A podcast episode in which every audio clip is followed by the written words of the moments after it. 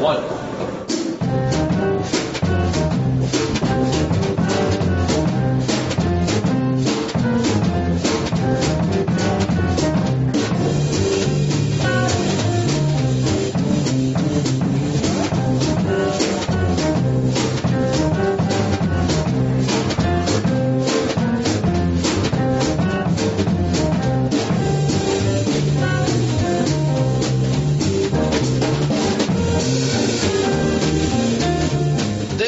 Episode 276 for January 2014. And that awesome opening song is the Spider Man theme, of course, and it's performed by the Dan Bodanis Band. And if you'd like to listen to the whole 10 minute track, I've posted it up on our message board thread where you can review this episode yourself. It's over on the SpiderManCrawlspace.com. On with the show, gang. Hey, Crawl Spacers, welcome to our Spider Satellites episode where, Kevin, how many books are we tackling, sir? Well, uh, I've got six this month, which is considerably less than I've been having, and Brad, I believe you have four, all from the same title. Correct. I have So I have none. George, George, we're going to talk to in a bit with uh, the the cartoon reviews, where he has two episodes. George is going to sit here and listen and uh, and wonder once again what the hell happened to Scarlet Spider. George doesn't sit and listen; he contributes. it's very true. Very true. George George, George interjects. I There you just, go. Uh, with, with these, since I know you know George doesn't read all these books, it's a particularly like crap book. I always think I'm just you know basically reporting to George on the ship sinking. yeah. Well, let's go over the titles we're going to review of the ten. Go ahead, Kev. Uh, let's see. I've got Cataclysm Ultimate Spider-Man number two. Um, that's the Ultimate Spider-Man uh, side miniseries. The main series did not come out this month. Um, we've got Mighty Avengers number four. We've got Scarlet Spider number twenty-five. That's the final issue. Uh, Superior Foes of Spider-Man number six and seven, two issues of the best book, and Superior Spider-Man Team Up number eight, which is another last issue for Yost. And then Yep. you have Amazing Spider-Man number 700.2 through 700.5. Yep, that's the ones I've got. Now, uh, So you were somehow spared of Marvel Knights Spider-Man this month. I know. Uh, unfor- did did a book not come out this month? I, Of- I mean, I'm not keeping track of it. if you didn't get Yeah, it in your well- box, I just assume it didn't come out, and you know. I guess not. Yeah, maybe next month we'll have two issues like we did last So month. you did so. two last month, right? Right. Right. Well, that, that may have been one of those uh, one of those times when you got your box after the first of the month. Maybe that second issue was supposed to be December. Perhaps. You you know I'm not really heart heartbroken that I don't have to review that book this month. Actually, you know that there's some angry retailers that are letting Marvel hear about that. Oh, How much you want to bet? About Marvel Knights Spider-Man being a drug Yeah. trip. Yeah. Yeah. Or about it just being incoherent. maybe the retailers are ticked that they ordered too many copies. I don't know. Yeah. All right, what issue are we starting with first, Kevin? Well, um, I, I'm usually an alphabet man, but I know you like to start with uh, with Team Up since it's kind of the most official satellite book. So let's just start Sure. there. All right, I'm fine. That's cool. So, Superior Spider-Man Team Up number eight. Once again, this is Chris Yost's last issue. He's been the uh, regular writer of this whole series and Avenging Spider-Man before it for the second half of that run. Uh, in this one, uh, we got Otto is distraught after, if you'll remember, last issue's events. New York was almost dying and all, so he's severely questioning his own ego for once, and convinced that he's failed at being Spider-Man. He goes so far as to decide that he'll turn himself into the Avengers, but before he can get there, he's interrupted by Namor being attacked by Wakandans, and he's forced to lend a hand. And after all said and done with that, Namor gives him a speech about being superior because only Namor's ego can match Otto's. And after punching Namor and telling him to stay out of his city, Otto swings off, thinking, "You know what? I really am superior. Screw that other noise." so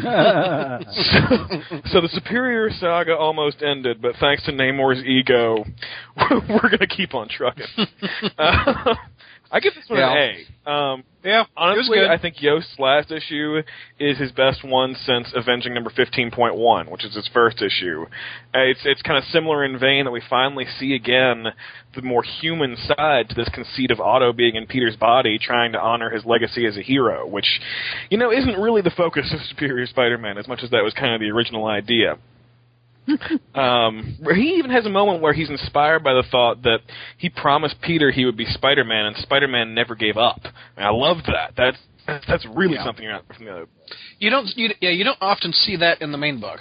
No, and like, and Yeah. that's really what I thought I was going to get from uh, Yost's book to begin with, because again, that 15.1 followed a very similar line, but unfortunately, it hasn't really been what this book has been about either until now. So it, it's almost like a bookend to his run.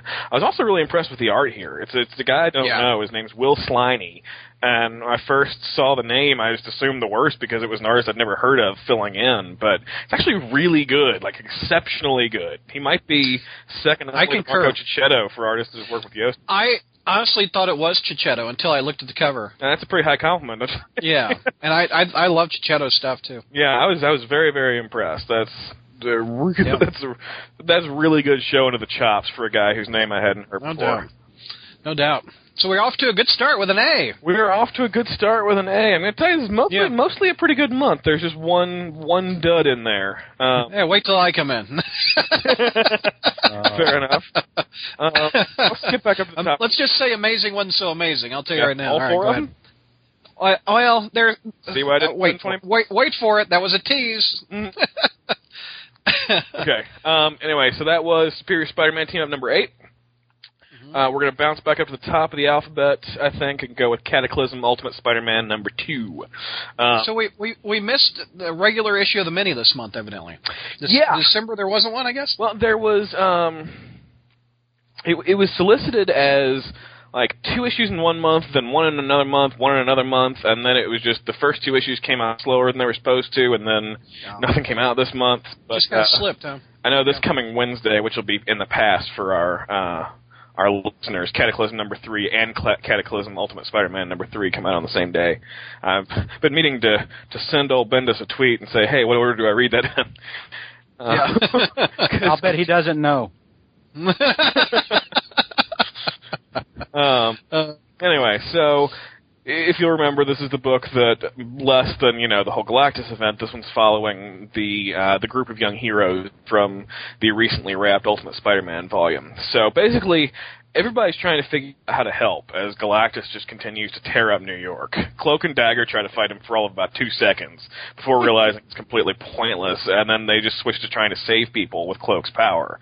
Uh, Bombshell stops people from looting a privately owned store, and she says it's the first thing she's ever done as a hero, and she really likes that feeling. And uh, Miles and Spider Woman help to get some kids out of a park, and then after returning a boy to his father, Miles goes Miles goes to his own father to try to help him, and to do so, since Miles' father hates Spider-Man, he takes off his mask and reveals that he's Spider-Man to his father. it was a nice cliffhanger at the end. That was neat. Yeah. Um, Bendis said, "Please don't spoil the last page of this one," and that wasn't what I was expecting. I expected Yeah. it to be more more in relation to the Cataclysm event than this huge personal event for him. Um, I give this one an A plus. Mhm. Another great issue. Um, Bendis and Marquez doing this group of characters has been consistently entertaining since they started doing it. And the really extraordinary thing about this event is that the world really might end. And this Yeah. doesn't read as a group of people that are going to be able to save the world. It reads as people just trying to figure out what to do and how to help as the world ends. And it's it's a really incredible statement on heroism. It's it's going to just not not what I was expecting, but really really good. I love that scene where Cloak and Dagger uh, transport right in front of his eye, and he he blasts him with his eye. I was I just thought that was a great visual to show how small they are to Galactus. Yeah, it was you know much like we saw um, Spider-Man jump onto Galactus, and I believe Cataclysm number two. Yeah. You know, it's it's like okay, I'm going to try to fight this thing. There is just You're- no way to fight this thing. You're a flea, Yeah. not a dog, There's is what you are. we can do. yeah, Uh, exactly. Who was it that decided that she liked being a hero? Who is who's this? Uh, Oh, girl named Bombshell. Um, she had her origins in the second volume of Ultimate Spider-Man, which was Peter Parker's final volume as a, a villain. It was she was with a, a mother-daughter villain team, and she came back in Miles's volume near the end and has uh, has become a hero with her mother out of the picture. And about a year later, Yeah, kind of. I of, don't kind of. really think she has a uh, much of a uh, appearance in the 616 universe. She was in the uh, Hawkeye 1980s miniseries. kind of Really? late in the game to decide that you want to be a good guy for that universe, isn't it? Yeah, well, that's it's kind of tragic, you know. yeah. Um, but I didn't realize she was even. I thought she was a completely original Ultimate character. No, she she's actually I, I pulled her up. You her sure it's not just someone else named Bombshell? Because I mean, I don't imagine this girl. Well, what's her name? Um, In the- I can't remember her name, but if you're looking, if you're looking up stuff up, uh, Wendy Conrad is the one in the six one six universe. definitely not the name of the one. And And let's see, Ultimate Bombshell is L- Lori and Lana Baum- Baumgartner. yeah, totally different. They're mutants. Okay, so it looks like they just have the same name. Yeah, Bombshell. I mean, it's a pretty, uh, Yeah. pretty generic name, and I can I imagine the one in the Hawkeye miniseries is probably more, more like um, you know, Stunner, and and Yeah, it looks like she's holding bombs. Actually, it looks like if I had the Yeah, the one in Hawkeye actually uh, threw bombs and was like a juggler. Oh, there you go. That's It that's would nothing. tumbling out of my head right now. Um. Anyway,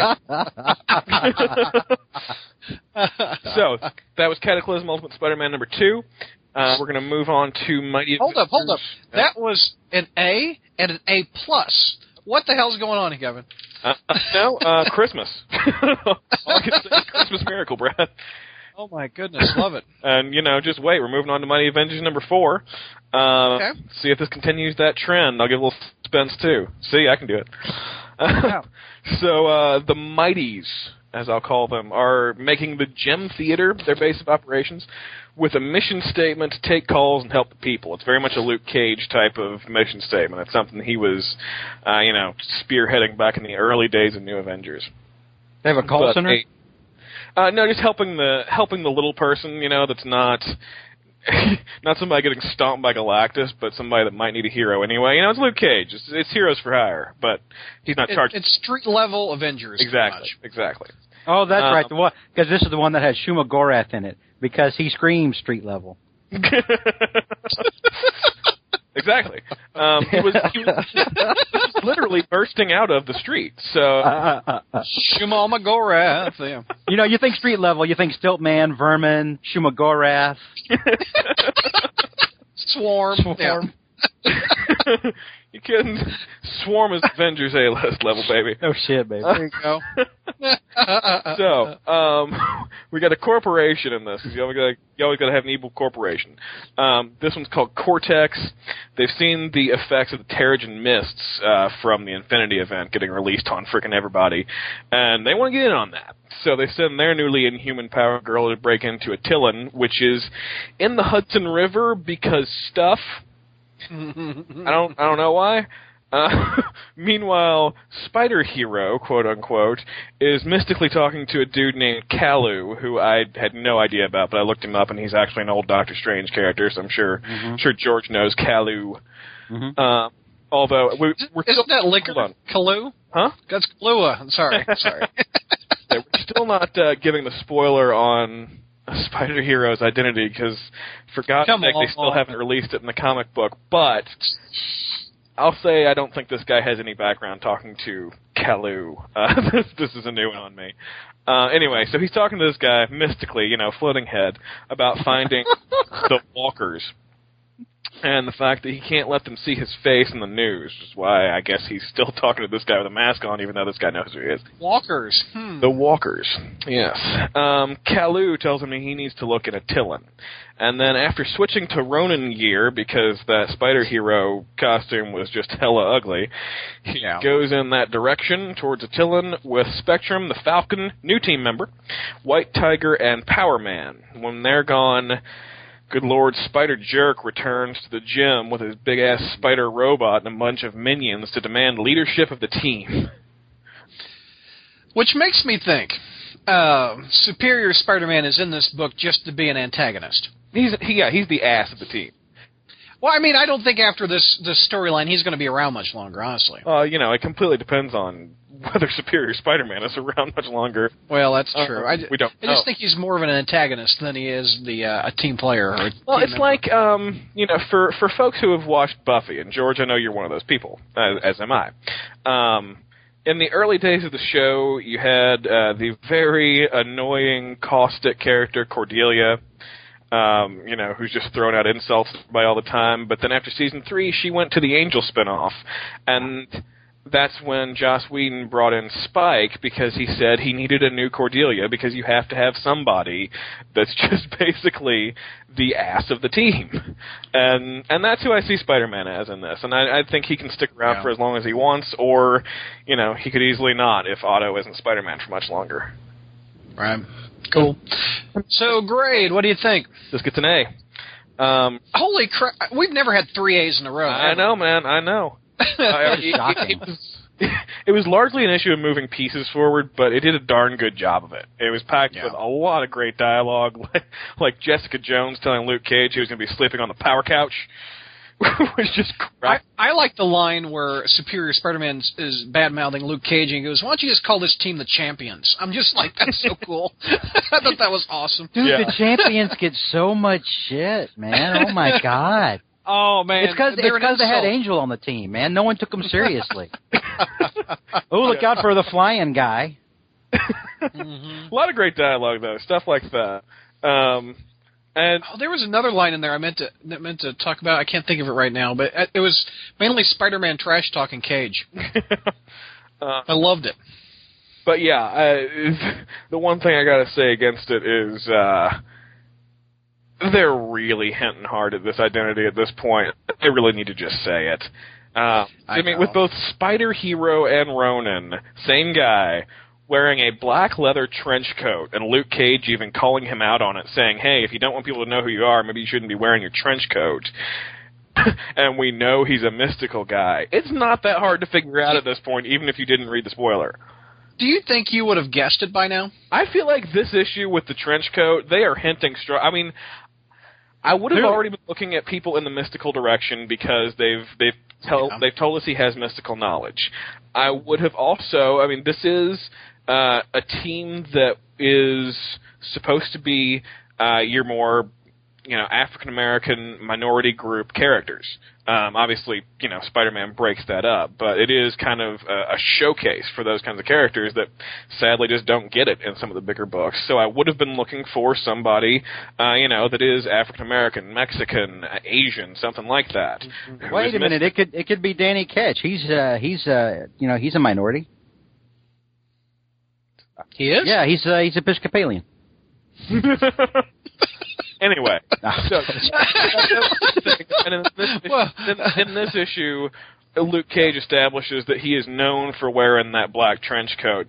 I think I've got a pretty good idea who he is, even if I didn't read the spoiler. And again, I'm not going to say the spoiler until the comic book says it, just in case people really don't want to know about it. But I have just told you nothing that isn't in the comic book, and you should pretty much be able to know who this is right now. You know what's sad is uh, if there are fans like you of this character, uh, I don't think they would have gotten to issue four. Well, you know, I dropped the book after issue two. You did I, I until I, told you who that guy is. Yeah, I read the first issue, thought it was pretty good. Read the second issue, like, yeah, this is decent, but it's not it's not grabbing me. And now looking back on it, two was the weakest. Um, and you know, just as a pure matter of money, and this is a three ninety nine book, I'm like, well, I, I don't have anything really making me buy this. And then, you know, you Brad sent me the spoiler. I'm like, okay, pull, pulled. Well, you you asked for it. and You're like, screw it, I dropped the book, and you were like, oh shit, I'm now buying the book. yeah, and honestly, I'm enjoying it Yeah. a lot more knowing who this guy is. yeah. You know, like, knowing that you know, I'm maybe, about this. maybe that was an intentional leak. You know, if it was, then good job to whoever figured out that the main flaw in this comic is that it's holding that that identity for way too long. Yeah. I mean, it's it's. I think it's hurting him at this point because there's no reason Well, not to. st- I mean, we saw him switch identities in this issue, and we still didn't see his face. Yeah. It's it's still my favorite Avengers book. Uh, Oh, it's not mine. I, I I love Hickman's Avengers, but it's really good. I think we disagree on this every month. we do. um, but you know, you keep bringing it up, so I'll keep telling you you're wrong. All right. Just kidding, my crap. it's all good. Anyway, uh, so that What else got? That was Mighty Avengers four, right? Mighty Avengers four. Um, Okay. So are you ready to break the A streak? Oh yeah, you must be going Scarlet Spider. Yep, we've got one that falls out of the A pack. One single comic in my list that falls out of the pack of A's this month. Way to ruin it for the other comics now. We already know we already know what everything else is. well, I already told you that. Um, well, you don't know if they got pluses on them. Suck it, You George. just got Hood. You got Hood. Wow. So, Scarlet Spider number 25, uh, final issue of this book. Every plot smashes together, nobody dies, and Kane and Aracely end up in Mexico, and that's the basic that's the basic thrust of it without giving you a half an hour description of how every subplot is just like, I'm here too! So, that gets a D. Oh, really that low? really that low. I gave it a C minus in my text review for the front Yeah. page, but I reread that review to write my notes for this, and I really think that it deserves a D at best. I'm not even sure why I gave it. I think I only gave it as high as a C minus in the text review because I was sad to give it lower. um, it had some decent writing from Yost, but it also just had huge, unacceptable production errors. It generally felt like it was cobbled together out of everything the series had left on the back burner for way too long. And you know, just for an insult, they charged us an extra dollar for it, even though there were no extra pages, which really just felt like spitting in my face. So that was nice. I agree with the extra dollar. That was dumb. I mean, who exactly in that office was so cynical to say that, you know, everybody that was buying this series is going to go ahead and buy the last issue. Let's just charge them an extra dollar for the privilege, even though it's still only 20 story pages. Even though we made the worst errors of our entire careers in this book. Let's charge them an extra dollar for it. What's a couple examples of production errors again? Um, mostly in that uh, that scene where Kane is saving people falling through the air. You get in like the same page. Aracely's name is spelled wrong twice in a row. Um, Okay. Kane says like, "Oh, Aracely and Wally are close enough to me to catch." He's got Aracely in his arms. And the next page he's saying, "But Aracely and Annabelle are too far away." He says, "Well, he's got Aracely in his arms." he meant Zoe. Uh, Ah. Zoe, the girl that we can't remember either. And then once they get down to the ground, Annabelle's caught up in the web that he spun, but Kane and Aracely are on the ground. And in the panel where Aracely refers to Annabelle, she mysteriously turns into Annabelle. She's Oh, just drawn and colored to be Annabelle in that in that panel because who gives a shit, really? It's the last issue and we're charging an extra dollar for it. The uh, the the artist and the colorist can't keep it straight either. The script. No, and you Wow. know the the apparently the production can't even figure out who's working on the book because inside we're told that Christopher Yost is uh, the sole writer, but the cover still credits Erik Burnham as co-writer, which according to inside credits is not true. It's just it's just a, this is the biggest mess of production errors I think I've ever the book? seen. to my knowledge, it was Chris Yost. I think that interior credit that says it was just him was right because, and you know, no disrespect to Erik Burnham, but he's not as good as Chris Yost. Um, these past several issues that we've gotten that were written by him were not the same quality as Yost's scripts, and even though there were all those errors, and I have all kinds of problems with the story itself just being cobbled together, the actual writing of this issue was a much higher level. So mm-hmm. I, I am confident the interior page that says Chris Yost is correct, but then Burnham still gets the credit on the front, just cause you know, just just for one more thing to slip through. Because again, we're charging an extra dollar for it. Who cares? Do you think the cover price was an error too? God, who knows? It it was originally solicited at two ninety nine, which means sometime between the solicitation and the release, they just decided they could, you know, milk us for an extra buck, or maybe they That just sucks. printed it. Who knows? That sucks. It's it was just it it really as as a fan of this book, you know, somebody that really enjoyed this book once upon a time, this final issue really felt like uh, beyond an afterthought. You know, it felt like something that nobody cared about besides Chris Yost.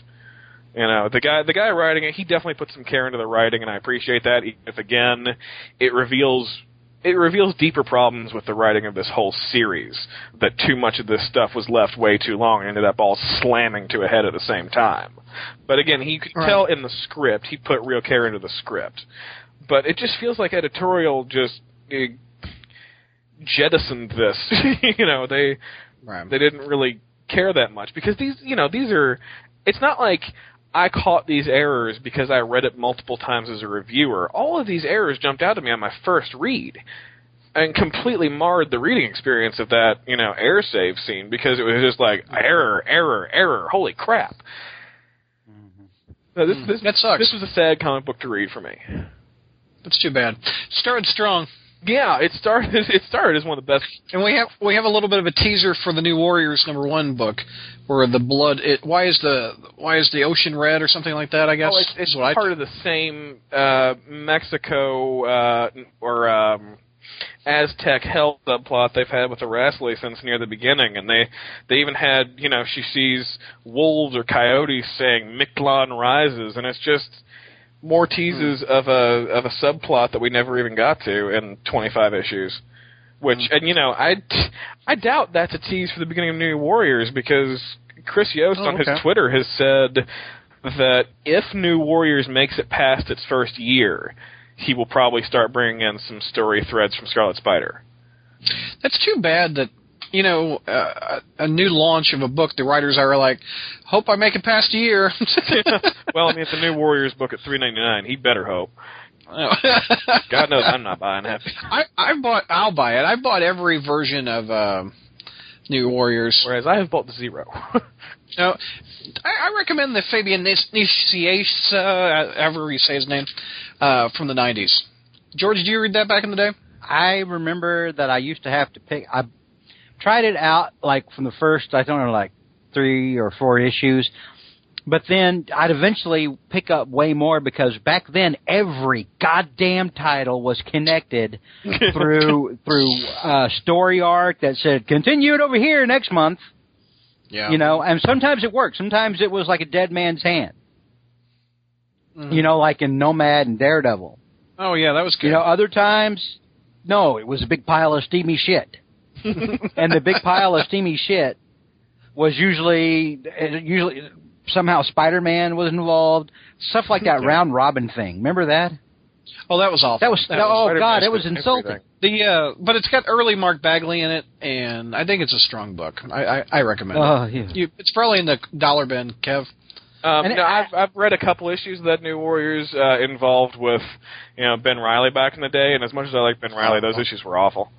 I, Well, I, that's- and that I, is I have read so many, um, so many books that try to tell me that uh, what what's the leader guy's name, like Justice or some crap. Uh, night. No, no, no. Uh, yeah, Justice is one of Yeah, them. Justice Yeah, and Justice- that's the Firestar guy- were New Warriors. Justice the guy with the skateboard. I can't think of his night night night. Uh, I Night don't Thrasher. care. Um, Night. There you go. Justice and Speedball keep getting thrown at me in books, like even Avengers Academy, which is a great book by Christos Gage. Even he in that book can't make me care about those jackasses. There, there has Oh, been I think so. nothing ever that has made me care about these characters. And I, I, I just couldn't care less. I was thinking about picking up New Warriors before, you know, Scarlet Spider went down the toilet. But at this point, it's a three ninety nine book in which I care about two eighths of the characters and Kane is probably going to be comic relief from how angry he is. And I, I'm, you know, honestly, Yost has kind of spent his credit with me at this point. I was, I was all on, you know, the the the let's let's support Yost train, and I'm off it now. he he really spent his credit wi- in the past, you know, several months to a year, and I, he still writes good stuff, but he's not a name that I'm just going to pick up and know it's going to be quality anymore. All right. Uh, what what else we got? That was uh, Scarlet Spider twenty five. Yeah, after that sadness, let's move along to some superior foes. Yeah. That's gonna make me feel Which, better. which uh, Kevin convinced me to pick up, and I went and got those. Hell uh, yeah! First six Well, issues, yeah, and they kick ass. Yeah, dude, they do. And so, is seven? Seven's out now. Seven is out. That came out last Yeah. week, I believe. Wow, you need to go pick So, that up. Then. Um, yeah, that kicks I'll- ass. I'm gonna. Start, It does. I'm gonna start with six, but I'll let you know uh, when I start with seven if you want to turn off your mic so you don't get spoiled. Ah, hell, I don't care, dude. Yeah, honest I'm not. I'm not that guy. Superior Foes is more about you know the actual reading and the execution and the humor in it than it is about you know getting spoiled. So, um, number six to start off with. This one after Boomerang goes on a date, which is a, a, a weirdly long five-page sequence, but whatever. Um, we move on to he narrates for us the story of the true face of Victor Von Doom painting, which is the best part of the whole issue. And then poor Speed Demon Beetle and Overdrive are getting threatened by the owl, but the beetle ain't having it. Over in Boomerang's apartment, he gets a check in from Mach 5, and then he gets kidnapped by the chameleon. But the rest of the foes are broken out of the Owl's basement by the Beetle's daddy, Tombstone. Not surprisingly, this one gets an A. Yeah. The story of the Doom painting is, is it's priceless on the level of the story of Silvermane's head. you you get quotes like Doom wants you to paint him like one of your French girls. All right, yeah. and we see that Doom wears the top of his costume and boxers to bed. Which is hysterical. And then the next day, you know, after that painting gets made, he sees the tear in his eye in the painting and says, Doom did what? Just such good Doom comedy. You know, it, it, Nick Spencer takes full advantage of the fact that he has this. Uh, this low-level supervillain narrating a sort of maybe possibly true-ish story about Doom and just goes all out nuts with how funny it can be. Uh, easily my favorite part of the issue. You know they had a ball right in drawing that scene. Lieber even has the spiders in the basement grinning when they see the painting. Uh, just love this book, and and you just did a review where the artist commented on the front page. Yeah, um, I when I reviewed number seven, next issue, um, there's a fill-in artist on that issue, and uh, and Steve Lieber, classy guy that he is, the usual artist, commented to make sure that that fill-in artist gets total credit for all the you know uh, Yeah. all the little sight gags and stuff he put in because in the in the review I wrote outright I wasn't sure you know what the division of labor there was if that was Spencer or something and uh, yeah so Lieber Lieber didn't even do it and he popped in to just say hey that was that was all Rich give him the credit cool Was it That's was cool. it him that wrote on his blog this week about how worried he is that people aren't picking it up because it has Superior on it? Um, it was it's it wasn't this week. His blog hasn't been updated in a while, but um, it's not it's not exactly what he said. He's just he really hates the title. he call he Oh. frequently calls it the best book with the worst title. Um, and he there's a there's a couple of recent posts on his blog, which includes he he quoted my number five review, which was awfully kind of him. Uh, That was nice. but he said, you know, the, he basically started with these reviewers all started out seeing the same terrible title you did, and this is what they thought afterwards. Well, So yeah, I, I see his title is really not selling this book. I see his his point though because here's the thing it it makes it sound like it's just a gimmick. Like it's just a gimmicky title where they threw Superior on it and expect you to pay however much for it. You know, and well, it's also I haven't read uh, the Deadly Foes or the Lethal Foes, but from what I gather, you know, I've heard a little bit of uh, of Jr.'s Spider history and whatnot. Those were not at all the same kind of book as this. No, they were horrible. These No. are They were bad. this is not representative of that. So, and this, you know, Deadly Foes, Lethal Foes, Superior Foes. So that's obviously trying to evoke that stuff. And if it's not a, i even remotely the same kind of book, why are you doing that? yeah. I I just think it's playing off the Superior Spider-Man title. oh, absolutely, definitely. Well, Yeah, I don't think it, I don't think it's invoking anything from the '90s. Here's the thing, though, Brad. There are some people who probably are staying away from anything with Superior on it, except maybe for the main book, because they know it's all going to end. You put Superior on the front of something, and it says, "This is finite. This is not going to be around long." Right. Because eventually, all the Superior stuff is going to end. It's going to go back to Peter, and what happens to this book? Well, you could reboot it like they do everything else. Oh yeah, no, it, it, it's already what up to issue seven. It's due to be rebooted in a couple of months. yeah, I don't know how much of a problem that is really. I just think the the Superior Foes of Spider-Man is not a title that is descriptive of this actual comic, and I think that's the problem. It doesn't really say anything about what's in the comic. I don't I don't think it hurts having the word Spider-Man on the cover either. It doesn't. I, I, I can understand why they do that. Um, I'm no, it doesn't hurt having the word Spider-Man on there, but the yeah, I I I can agree that the specific title is not a title that grabs you. Um, and you'll remember we all said we weren't going to buy this book at the beginning, and if you know maybe if it had a better, more enticing title that told us more about what the book was, we would have felt differently. Mm.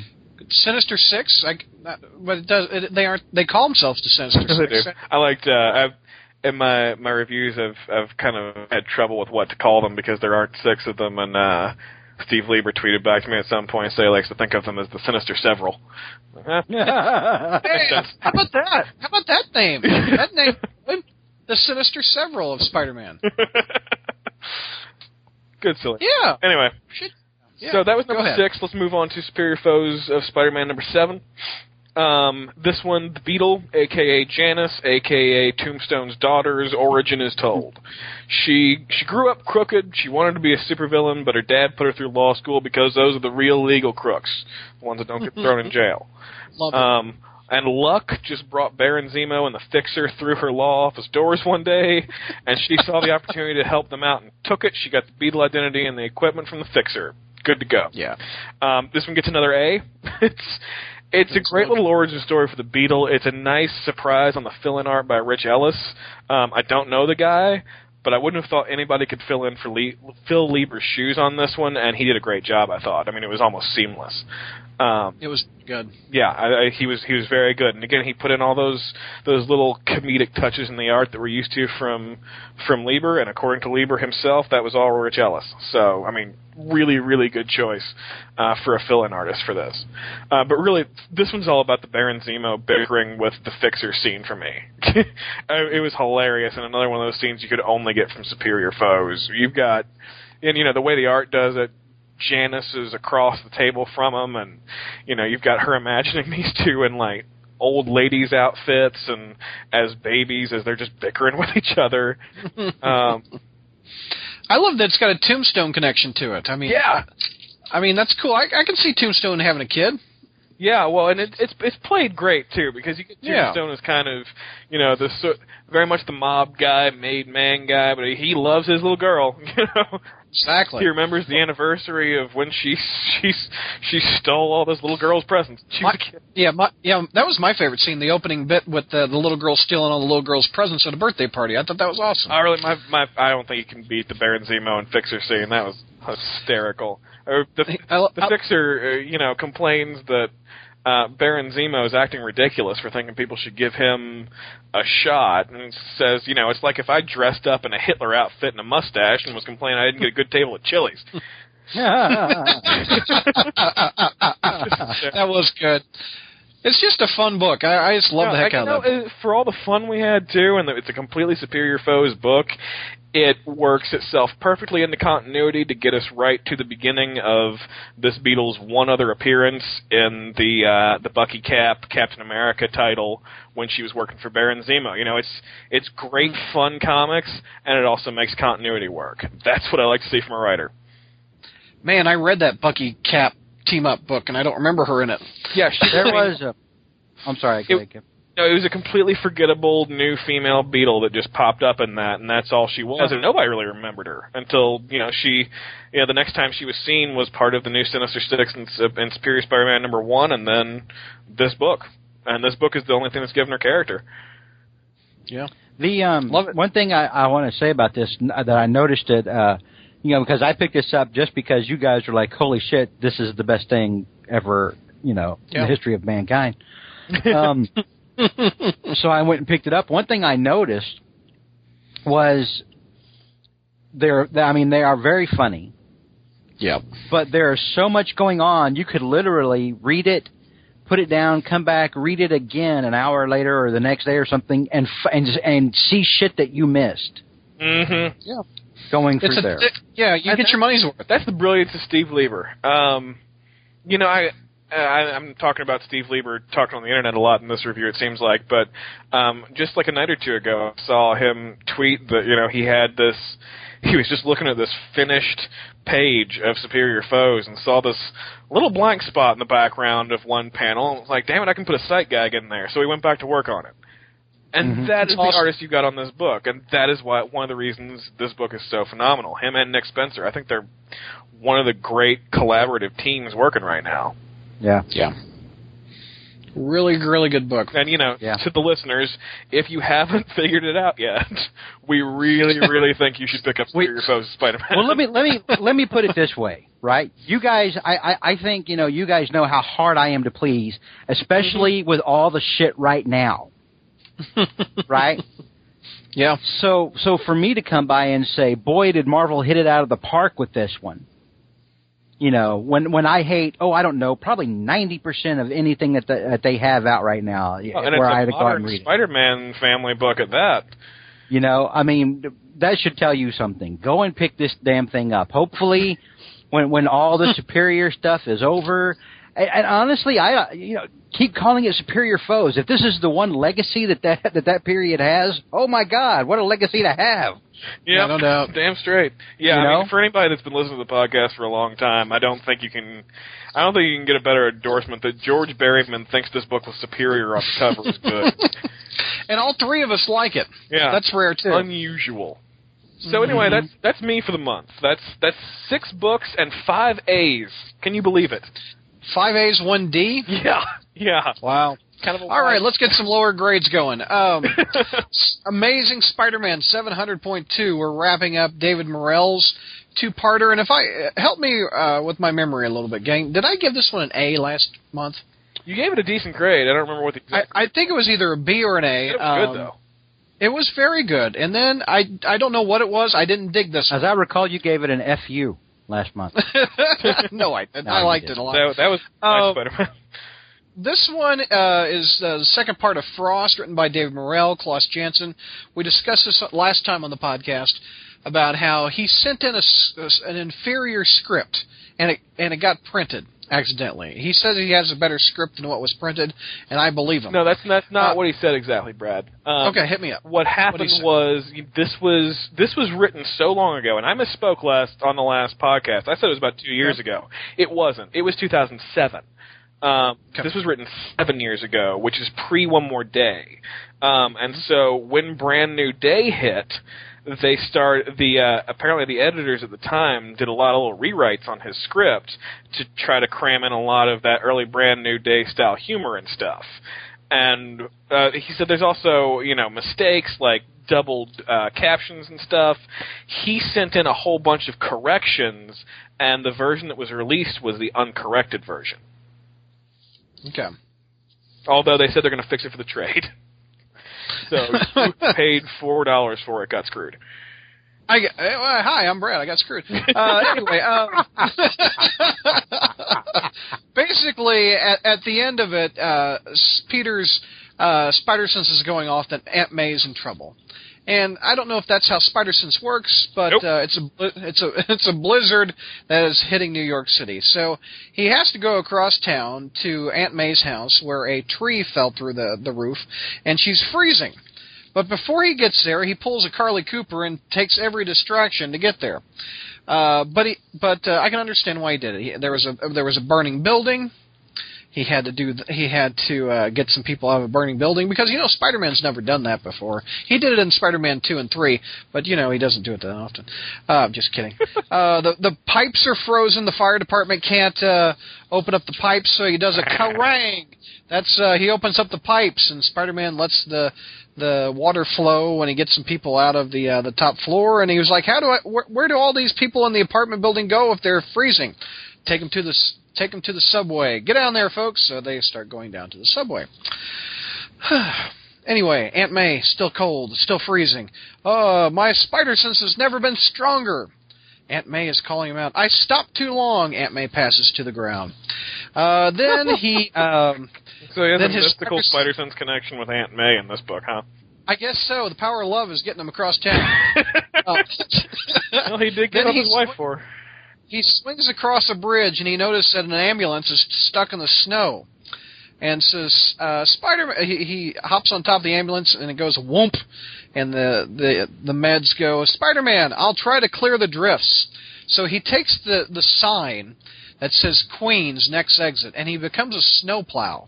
He starts shoveling snow out of the bridge and he goes, I can't quite clear the whole clear the whole bridge. We'll soon run out of gas, and then the woman in here will freeze along with the rest of you. So, uh, Spider-Man, uh, just randomly, it just so happens, a snowplow is coming across the bridge, and he decides to fall asleep. And uh, so the, he hits the ambulance. It goes off the bridge. Spider-Man shoots a web, grabs the ambulance, pulls it back up. Wait, Uh, what, thank the, what the hell happened? Yeah, Okay, I'm like, Who falls what? asleep? Okay, the the ambulance he cleared as much off the bridge for the ambulance driver, and all of a sudden a snowplow is coming Got across that. the Now, who falls asleep? The snowplow driver. Why? Uh, it all I all the caption I have has been driving all night. I can't stay awake. The there you go. The meth, the meth wore off, and then he just lost. Yep. off. He hits the ambulance. The ambulance goes off. Spider-Man thwips him, pulls the ambulance back up, and he hops in the snowplow of the guy. Uh, he goes, uh, I can't get warm. I wish I could take you where you want to go, but the nearest hospital is 10 miles in the opposite direction. Then I need to plow the other side of the highway, and another ambulance might need to get through, or I'll just fall asleep. I understand. In your place, I'd do the same. So Spider-Man starts hoofing it. And all of a sudden you hear ha ha ha ha ha, and Spider-Man gets hit in the head with a snowball by the Hobgoblin. What? And then uh, the Rhino hits him in the head with a snowball, and then you have a two-page spread of of uh, Vulture, Sandman, Rhino, Scorpion, Electro, Green Goblin, Doc Ock, Lizard, Mysterio, and an oddly dressed Venom. I don't know. I oh, this must be um, Civil War. Mm. Who who bought the uh, the Venom suit? Uh, after that auction at Marvel Knights, who bought that? Was that Uh, a guy who only had it for one issue. I mean, anyway? Venom has yellow armbands on his shoulders. It looks really weird. that's new. yeah. anyway, Um, Anyway, also, I didn't Pat- realize you were reviewing Marvel Knights Spider-Man at this point. well, it's a seven-year-old book, dude. Uh, so Spider-Man just falls to the ground, passed out from a snowball fight from his biggest foes. Uh, but then, which that's that's cheesy. I'm sorry, that's cheesy. But and and and we get more cheese with our cheddar But because snowball fighting with people who have routinely tried to kill you. I'm assuming this was a hallucination because he's. Uh, yeah, he he's he's too damn cold. His uh, web shooters is frozen. I mean, if if that's not a hallucination in the comic, I'm going to go ahead and say it is because damn. Yeah, he he he's hallucinating. And then when he's hallucinating, who who else do you think would be a standard Gwen hallucination? Stacy or Uncle Ben. Uncle Ben. Thank you very much. Uncle Ben. I'm with you, Peter. Only a little farther and one step after another. You can make it, Peter. But how can you? I'm always in your heart, Peter. I'm always here if you need me. Now that isn't cheesy, but this whole damn thing is just it, it, it's, too damn sweet. I'm just struck with the fact that when you know David Morrell was complaining about the issue, he was talking about how he, uh, you know, was delivering was delivering you something you really hadn't seen before. Like I don't I don't Well, hear any of that. No, it, it's very it's a very standard Spider-Man story. The first one had a lot of promise. This one, it just it, it, it's it's not delivering it for me. So Spider-Man finally, with the help of Uncle Ben, makes it to Aunt May's house. The old bat's passed out on the on the floor from too much sex. No, wait, this Whoa, is whoa, seven whoa, whoa, whoa! Hey, hey, hey! So sorry, so sorry. Whoa. This is free Jameson Senior. I'm so sorry. Dude, Anyway, um, so Peter, of course, whips off his mask and, and props the old broad up, and uh, turns on some candles and and uh, starts some hot tea. And, and he's walking around the house. She's propped up. Her eyes are kind of open. This is what's bothering me. And uh, he's got his mask off, just uh, giving her some hot tea to warm her up. At one point, she lays his head on his chest. Come on, Aunt May, and wake up. And anyway, uh, then the the television pops on, the electric's back, and the heat, house starts heating up. With a And, huge uh, tree in the middle of it. Huh. The tree's not there. I'm look. I'm looking at the, I'm looking at the looking at the uh, the cover. The tree's gone. Yeah, okay. I mean, I, was- I was Oh. wondering how the internal heat was going to work very well with a huge tree hole, but I guess that got taken care of I forgetting. the none of anything that you've said Oh, makes I- any goddamn sense. I, I, they they addressed the the tree hole. That sounds bad. Anyways, uh, Peter decides to take off his costume and wake the old bat up. And uh, she, she uh, wakes up and uh, he goes down to the basement. He gets a saw and hammer and he hammers up her. He hammers up her bathroom. Oh, oh, Uh, oh, oh! well, yes. Anyway, he he hammers up her bathroom hole. It writes There's a- itself. There's a hole in her bathroom. Dear penthouse. and he he chops the log of wood that uh got all then he mops up the floor. Clean up the spill on aisle nine. uh so then Peter decides to shovel the driveway for her. And uh he he uh basically uh is tired and he falls asleep in his own old bed next to a picture of Aunt Uncle Ben with his uh, roses that we never knew he was much of a gardener. But uh the last shot of the book is a house, Aunt May's house covered in snow with a uh, image of Uncle Ben out with his roses out in the front. And possibly a tree or not a tree in the middle of the house. There's no tree in the middle of the house anymore. I, I don't know what the Uncle Ben is pruning his roses. Holy Uh, C minus out of this. It it it was just it had a lot of potential in the beginning, but uh, I just didn't like several aspects. This, just the distractions. They've been there, done that. The the uh, the fake memory, or the, the hallucinations of Uncle Ben, the hallucinations of of his uh, famous villains fighting him. That's all been done before. Like Jr. even mentioned this last time that this issue he's read before somehow. The only eh, nice aspect of this that was any good was the uh, addition of Uncle Ben being a gardener and uh, inter- intermix that with the cold of it. I thought Yeah, that was but- nice. Well, thank God we paid eight dollars to to get that Uncle Ben liked plants. You know what makes this makes me think of Brad? Now that Yeah. now that you just broke it down that way about how you hate that. How I hate the the repetitiveness Yes, of the. I'm I'm stuff, thinking yeah. back now to the funeral issue right after Marla died. Okay. And I was like, I hate this kind of crap where it's just like we're gonna throw every goddamn character that's ever been in the book in here through this, and it's like it's shit we've seen before. And you were like, No, this is the greatest thing I've ever seen. Now this is this is the best book. I, Don't talk like this, George. Love that spot on Brad impression. Thank you. God. Thank. All right, seven hundred point three. Can we? Th- that was average. Are we going to go up or uh, abo- above a C or below a C? What do you guys That was a think? pretty poor average. I think you're gonna go below a C. George is correct. uh, this one is uh, written by someone I don't really care for in the past, Mr. Joe Casey. Oh, And yeah, I, I, ever, I- I'm not a fan of Joe Casey at all. Uh, and Timothy Green on pencils. So, uh, Spider-Man is fighting a villain I've never heard of. His name is Firebrand. Are you guys familiar with Firebrand? Yeah, Sounds vaguely familiar. He looks like the Human Torch, only pissed. Uh, so Spider-Man is kind of going through the motions. He's like, "Oh, this guy's not much threat. Uh, let's face it, you're no Doc Ock," is a quote, and that really pisses Brand off. So he grabs him by the throat, shoves him up against the wall, and burns the holy shit out of him. he has more he is is a burn victim. His whole face is deformed. His whole body has whelps on it. Uh spider-man is unrecognizable. Just every bit of spider-man is melted. His face etc uh, and Firebrand, after that mess, passes out. So does Spider-Man. Only caption out of Spider-Man you hear is, "Mm, yeah," and that's it. So uh, a black ambulance rolls up, and that that ought to tell you there's something wrong because ambulances are white. There's not usually black ambulances. That means it must be the bad guys, and it's evidently it's a bad ambulance crew. And they pick up the villain, and they're like, "Let's get him in the back." Oh, there's another guy. Let's get him in the back. And then they take him someplace. Uh, I forget what the name of this this hospital is, but basically it's a hospital for villains.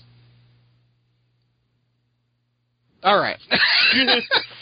so so uh, I, could, HMO I don't have. I mean, what do you say to that? so so anyway, there's a sinister there's sinister nurses, there's sinister doctors, and Spider-Man is bandaged up. He looks like the living mummy.